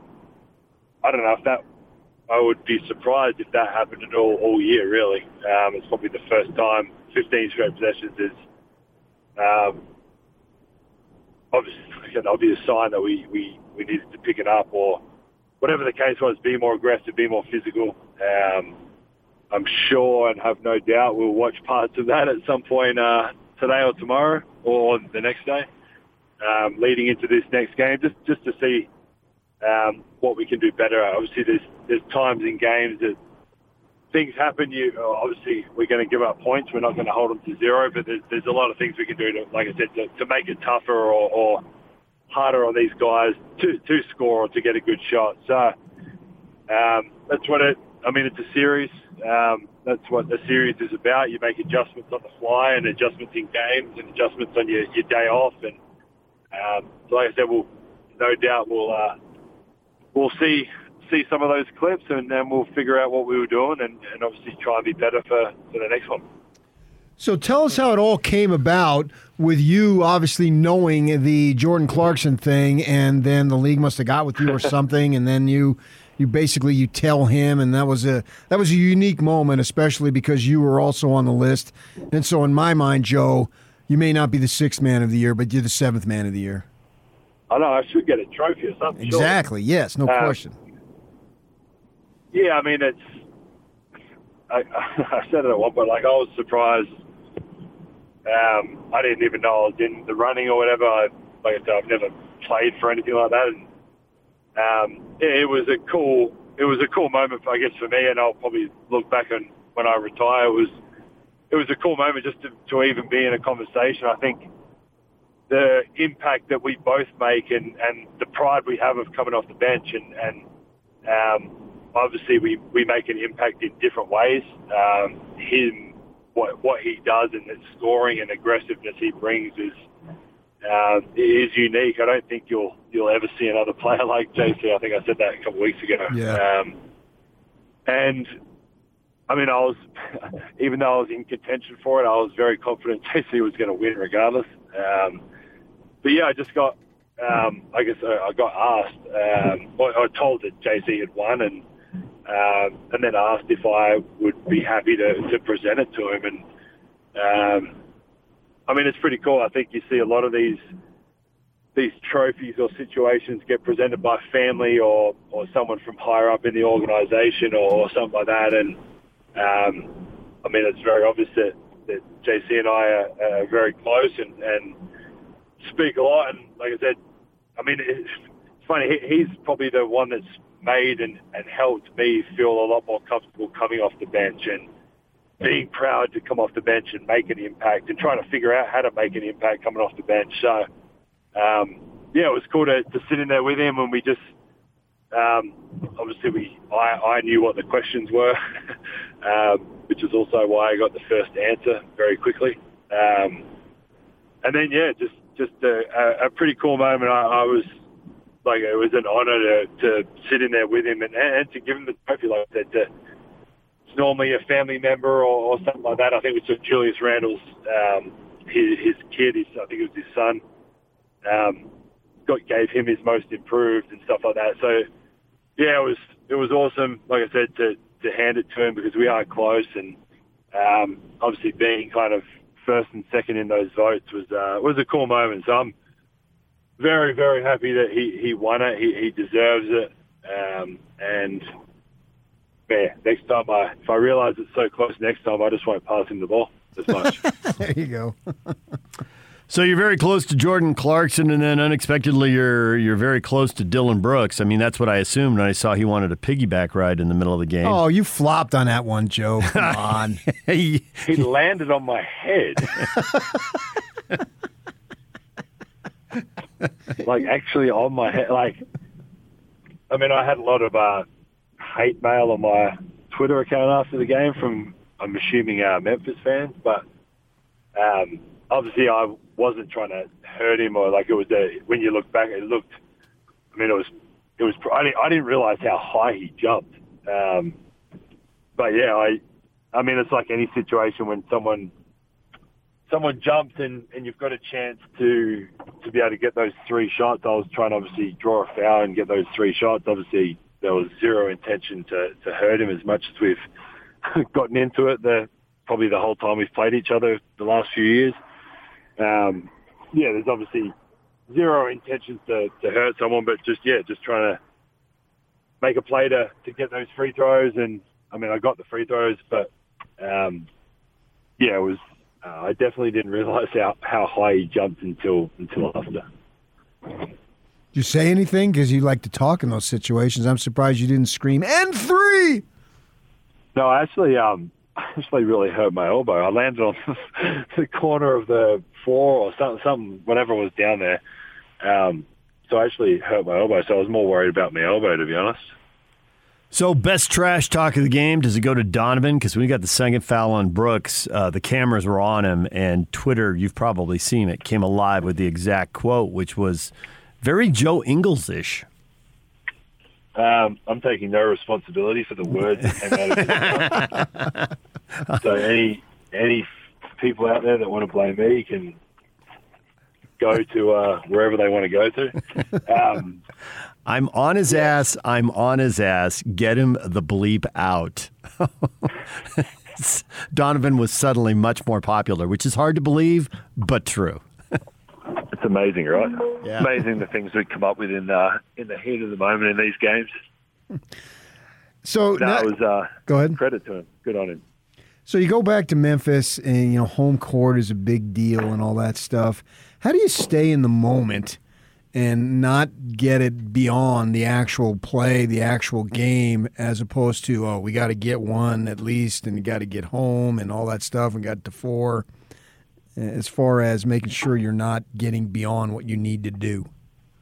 Yeah, I mean, it's, it's like you said, it's kind of possession by possession. We just got to, um, like I said, we'll, we'll watch the film from the other, well, last night, um, and, and no doubt, as always, there's, there's things that we can work on and fix and get better at and stuff like that. So we'll, we'll do that. Um, obviously, the, the focus is today having a bit of recovery and rest and um, kind of get what you need to do, and then obviously come in tomorrow and get organised and play and film and do what we do, and and then uh, and then head out to the the plane. So um, yeah, we'll use the data to get ready this morning uh, to to rest and recover this morning, and then and then just get ready. Kind of take it one game at a time. Obviously, you want to try and we we obviously want to win both, but you go in and focus on that first one and um, and the result happens, and then we, we do the same thing. I mean, it's it's a very cliche, boring answer, but it's kind of the way it has to be with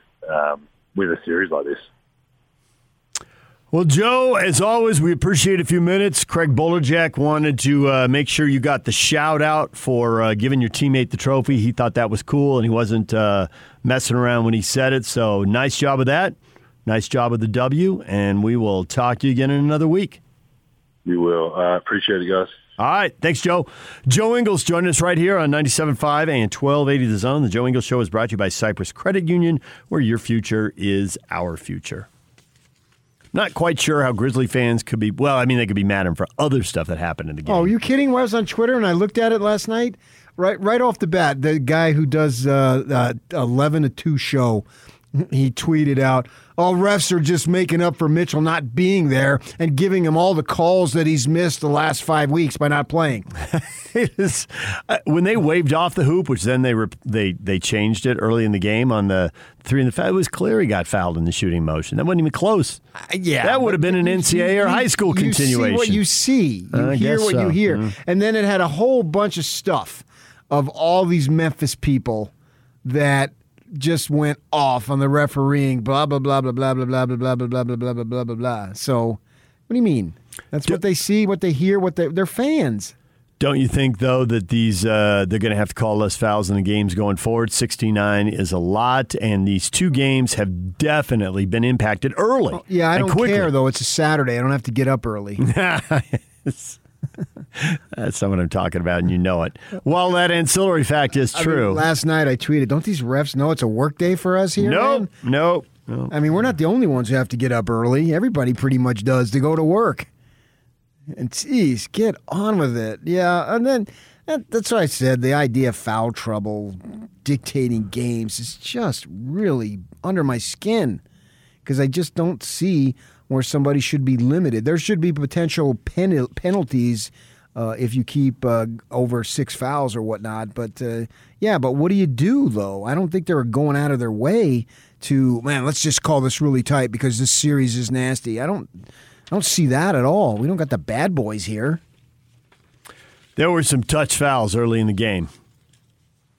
Both ways. I thought well, it was that one just Gobert, he gets the block tight. shot going across the middle. It's like he just barely grazed the bicep or something. If he even got him. Yeah, and then and, yeah, There So were I multiple refs. There were multiple calls made by refs that were out of their area.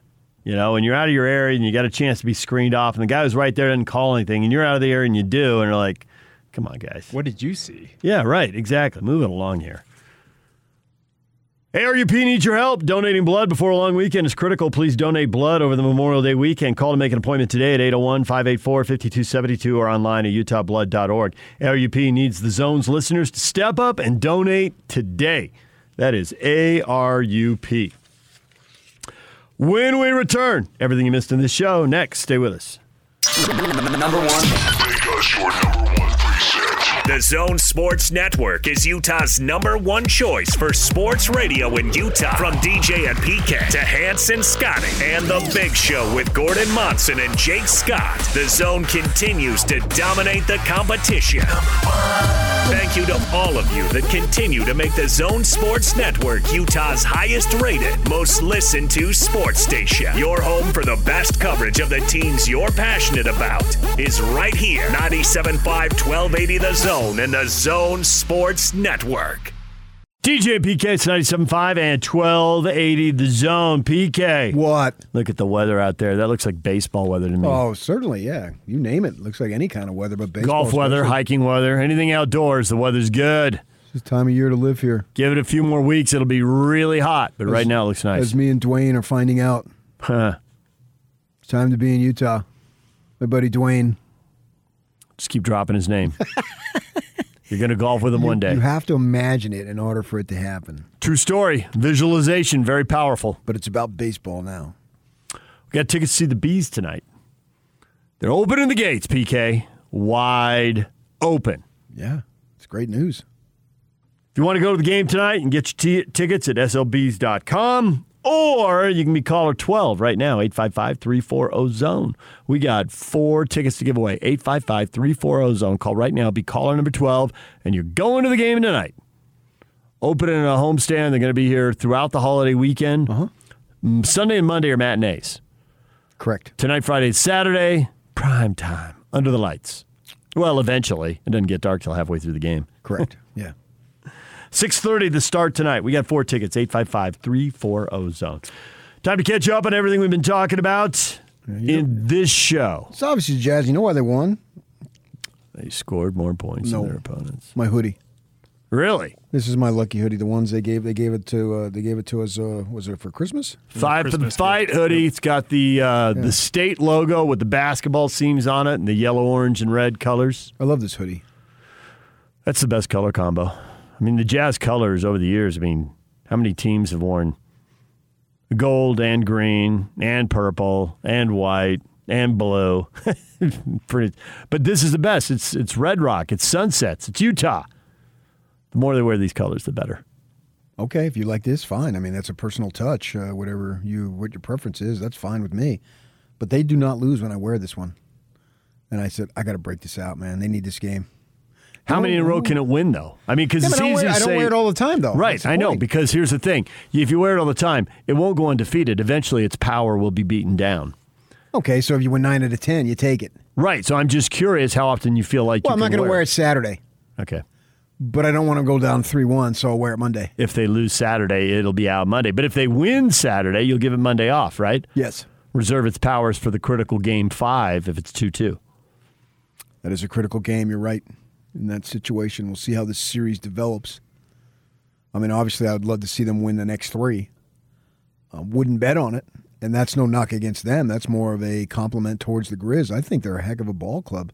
I mean, they're an eighth place team, so I don't want to go crazy. But Yeah, but in they're, a, they're but a in, good eighth place team. This has happened in the West Or ninth, before. when when Oklahoma City was on the rise with Durant, there was one year they won 50 and were the eighth seed. We've seen years where the eighth seed is really a pretty good team. Which I think that's great for the league. Well, you, you I think it's great for the league, well, man. it's it's great It's that great it, for me because I want competition. right, but what it often means is there's nine or ten good teams in one conference and there's three or four in the Well, other. So that's Right. up to the others. I mean, I can't that whatever on there. That's their deal. They got to get better. But it's like the I like it like NFL playoffs. NFL playoffs for me, first wild card wild card game is huge. Every NFL playoff game. Now the game may not be, but it just seems like it's such a big deal the NFL playoffs, every single game, and obviously it progresses. And that's the, what I would like to see in NBA playoffs. Now, I know you're a Jazz fan, and that means you want them to win, so you just as soon see a blowout all the time. I get all that. But for me, I want to see competition. And so far, I'm two for two in the competition. Oh, I think in this series, uh, because you do have a quality eight seed, there's going to be a lot of competition. I mean, you can never rule out one blowout. I mean, I can't say every game's going to be competitive, but it's what I expect when every game starts. And you can't say that about other series. I didn't think the Nets and Celtics would be very competitive, and they haven't been. Miami's and Milwaukee's been hit and miss. Uh, but I think these Western series. Yeah, who cares these- about the East? Right. These. Western series, Mm, they're largely going to be pretty competitive. Yeah, and I think the Jazz will be better for it. Because whoever they get in the second round is going to feel really good about themselves. Think about that. either Dallas has taken out the Clippers in advance, so they feel very good about themselves. That's just a given. Or the Clippers have gotten off the deck after losing two home games. Exactly. Because the Clippers now have to win four out of five. So they'll be coming in on fire. If you come back from 0 2 and win, you're probably not thinking, boy, we really sucked what we were doing down 0 2. You're thinking, look at us. Right, who cares? Our backs are against the wall and we delivered. Precisely. Yes. What have you done for me lately, territory? And in that case, that's all positive. Right. So I think this is a this is a great tune-up. I even hesitate to call it a tune-up. It's a great series to prepare you for what is to come. Because you would face that either way. There's just no way you're going to waltz through. I don't even know if you waltz through second rounds in an average, uh, generally speaking, NBA playoff Western Conference.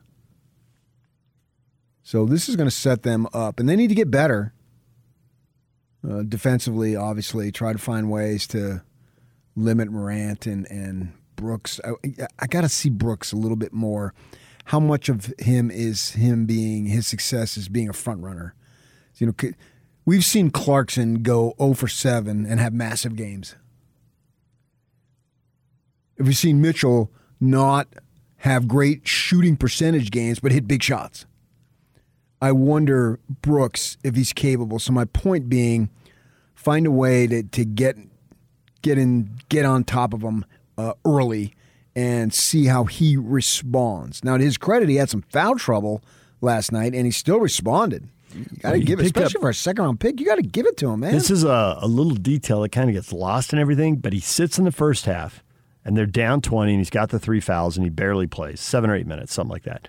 And uh, the third quarter, it's like three minutes in, he picks up the fourth foul.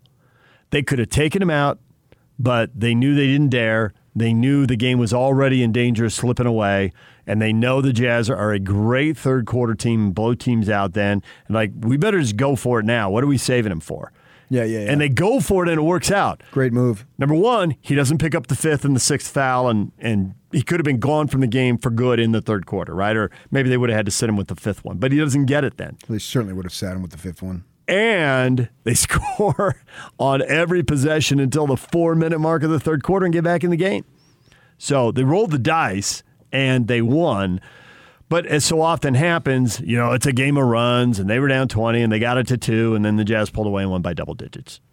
Yeah, I think that he's the proverbial guy that you love to hate, but would love him on your team type of player. Yeah. So Clearly. I don't know if you're gonna really. You can slow Morant a little bit, and maybe shots just don't fall. The fade of the shot doesn't go in. Um, but I think you can get a better handle on Brooks. Well, you've had two chances, and the only handle you got on him was getting him in foul trouble and putting him on the bench. And that worked. Uh, it's an easy case to be made that that was the difference in the game. And I think that's going to be a key because I don't think Memphis is that deep with quality players at this level that you need, whereas the Jazz are. Obviously, their depth is much, much better. Uh, so if you can limit r- one of their guys and really put them in a bind, because it seems like going forward, they're going to need pretty doggone good games out of the two, uh, Morant and Brooks, and then down low, Valanciunas. And if either, excuse excuse me, any of those three is off, your chances of going on to win, I think, rise substantially. So make sure one of them is off. Problem is, they haven't been off in two games in Utah. Are they going to go home and play worse? Maybe they will. Maybe you'll come up with something. Well, it's up to you to help them play worse.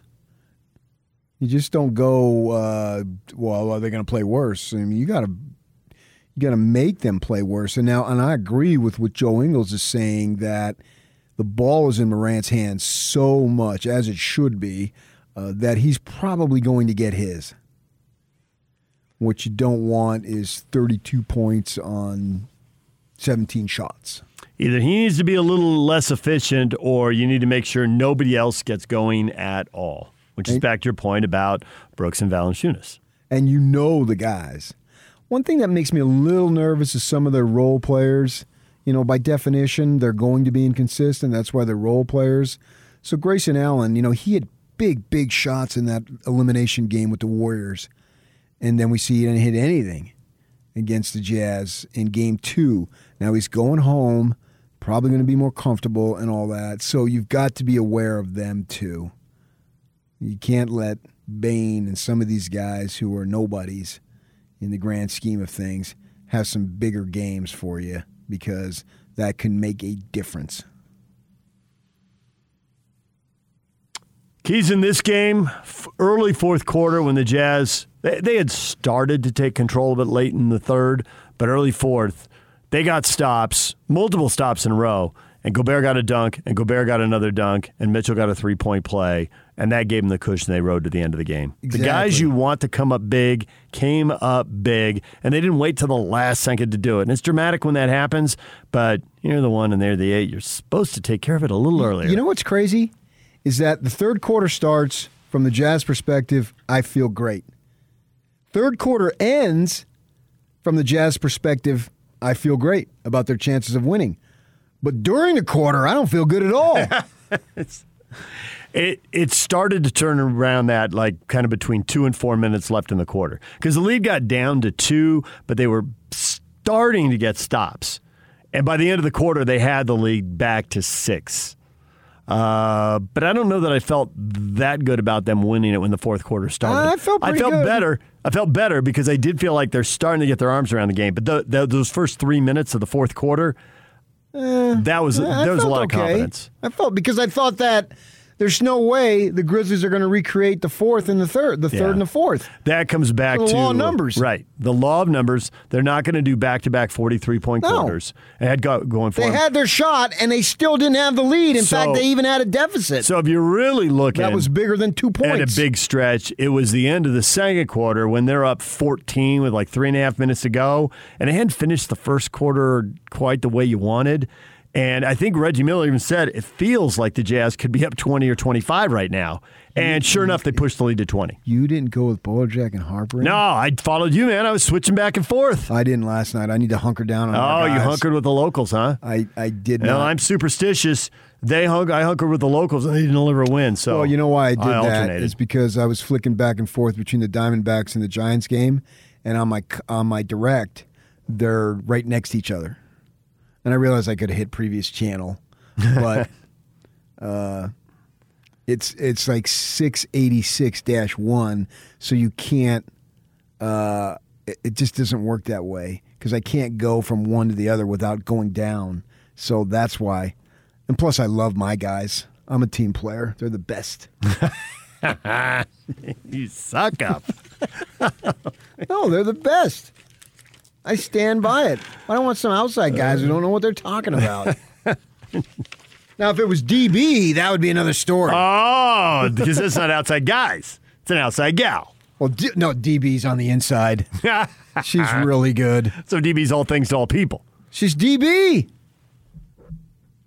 Doris Burke for the win. DJ PK brought to you in part by The Warehouse. Join the big show Friday at The Warehouse from 2 to 6 p.m. Price is so low, it'll blow your mind. Boom! When we come back, your feedback next. And it's all over almost here. Don't go nowhere. It's disgusting that just a year ago it was no big deal for LeBron and Westbrook and most of the NBA that businesses were being looted and burned, but now it's an NBA emergency because Westbrook gets popcorn dumped on his head. The Donald here. Love what I saw in game two. Totally fantastic.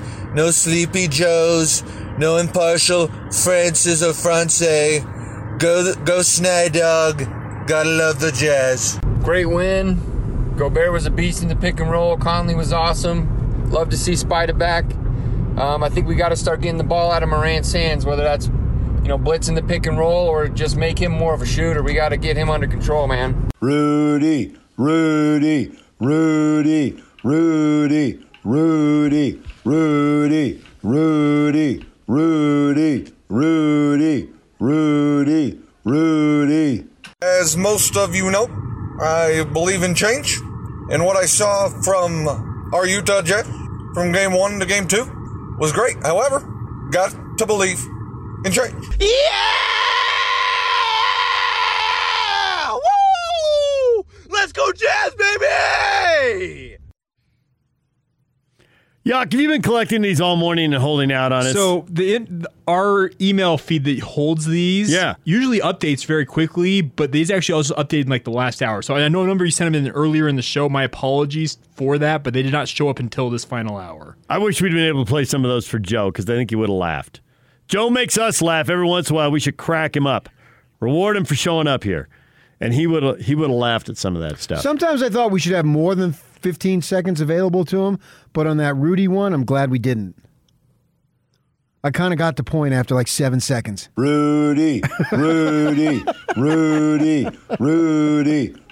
See, this is just our personalities. That was like torture, As though. soon as he started, I thought I'm going to be disappointed if he doesn't do this the whole time until the system cuts right, him off at but 15 we didn't seconds. need 15. We got the point at seven. Doesn't matter. You got to you got to go all the way to 15. You got to stay on the bull for eight seconds. No, the or my, the open mic for 15. My attention span, the older I've gotten, I mean, it just is gone. Anything beyond a knock knock joke, I check out. you want to tell me a story? It better Bet- be get quick. right to it. Let's go. Right. All right, DJ and PK reminding you to uh, help out ARUP over the holiday weekend. ARUP needs your help. Donating blood before a long weekend is critical. Please donate blood over the Memorial Day weekend. Call to make an appointment today at 801 584 5272 or online at utahblood.org. ARUP needs the zone's listeners to step up and donate today. That's ARUP. Got a lot of people tweeting at us. Uh, I've been in an NBA time capsule since 1999. Just say it, tweets in. Since when did the Harlem Globetrotters become the status quo for the league? What are we talking about? Wild shots, crazy entertainment. They want grinded out hoops, I guess. I don't know what else they're getting Oh, at. backing down and three guys pointing to Well, somebody there's a little the bit of that going on. Uh, Bojan does do a little backing down. He's peeking over his left One shoulder. dude. He's peeking over And his it's left our shoulder. team, so I don't mind it. But there you go. but he wants to spin over the right, and then the help's coming to block the shot there. I mean, it's very choreographed. Well, nobody knows how to defend it because we haven't seen it for 10 years. James says, My reaction to this game Memphis played extremely well and still lost by 12. Jazz win in five. Five. Wow, that's, that's the best case scenario, sweep. right? Obviously, yeah, you can't do any better The, than that. the one thing, and I mean, I like a lot of the stuff Brooks brings to it, but he's clearly gotten under the Jazz player's skin, and that's a positive if it breaks somebody's down. But if you don't have enough talent, or if they're mentally tough, or both, all you do is make sure that they really, really want to put you away.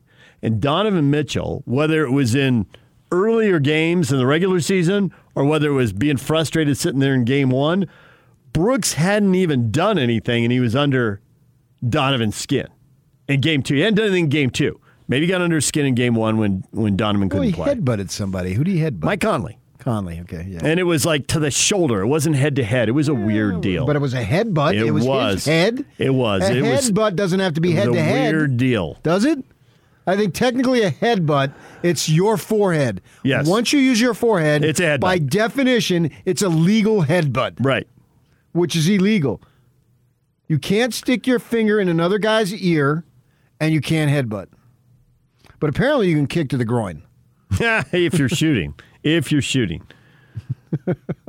Uh, good stuff. At Hatch14 says the Nets will average 160 points per game if they play the Jazz in the NBA Finals. The Jazz score 161. Who cares? and I'll t- I'll take at this point I'll take a finals loss. yeah, I was about to say that means the Jazz are in the NBA Finals. Right. Did they just beat the Mavericks or the Clippers and then they beat the Lakers or Nuggets or Blazers, whoever it turns out to be? If they beat the Lakers in the Western Conference Final, What do you care at that call point? it good. so we're not interested in advancing. We're good. Well, that happened once before, and it turned out people have kind of held on to it for a quarter of a century. So that sounds good right now, but I'm not sure it'll be true. Yeah, but I look at things differently. Jeff says, our Jazz defense is confused. We think Steph actually won the play in, and we're guarding one of the worst three point shooters in the league as if he's Steph. I'm not sure that's true. I saw the Jazz go under on screens multiple times. And he made the shots. He did make the shot, man. You Yeah. have to tip your cap. He made a three kid. early in the third quarter that helped start that run. That energized him. Like, sweet, if Ja's going to hit that shot. We're, I mean, he gets that shot down. How are you going to defend him? It's clear he doesn't really want to shoot. He looks a little stiff when he shoots it. He does. It's not like Steph, but but, he, he had a couple of them go in, in. in, yeah. yeah. he's had a heck of a two games, no doubt about it. And you got to get a handle on him. Yeah, that uh, ESPN stuff I told you about earlier, they do all the stats and all the what. His first two NBA playoff games, and he's gone for I think what is it, seventy three points now, and the only player who's George Mikan. Yes. No. Yes.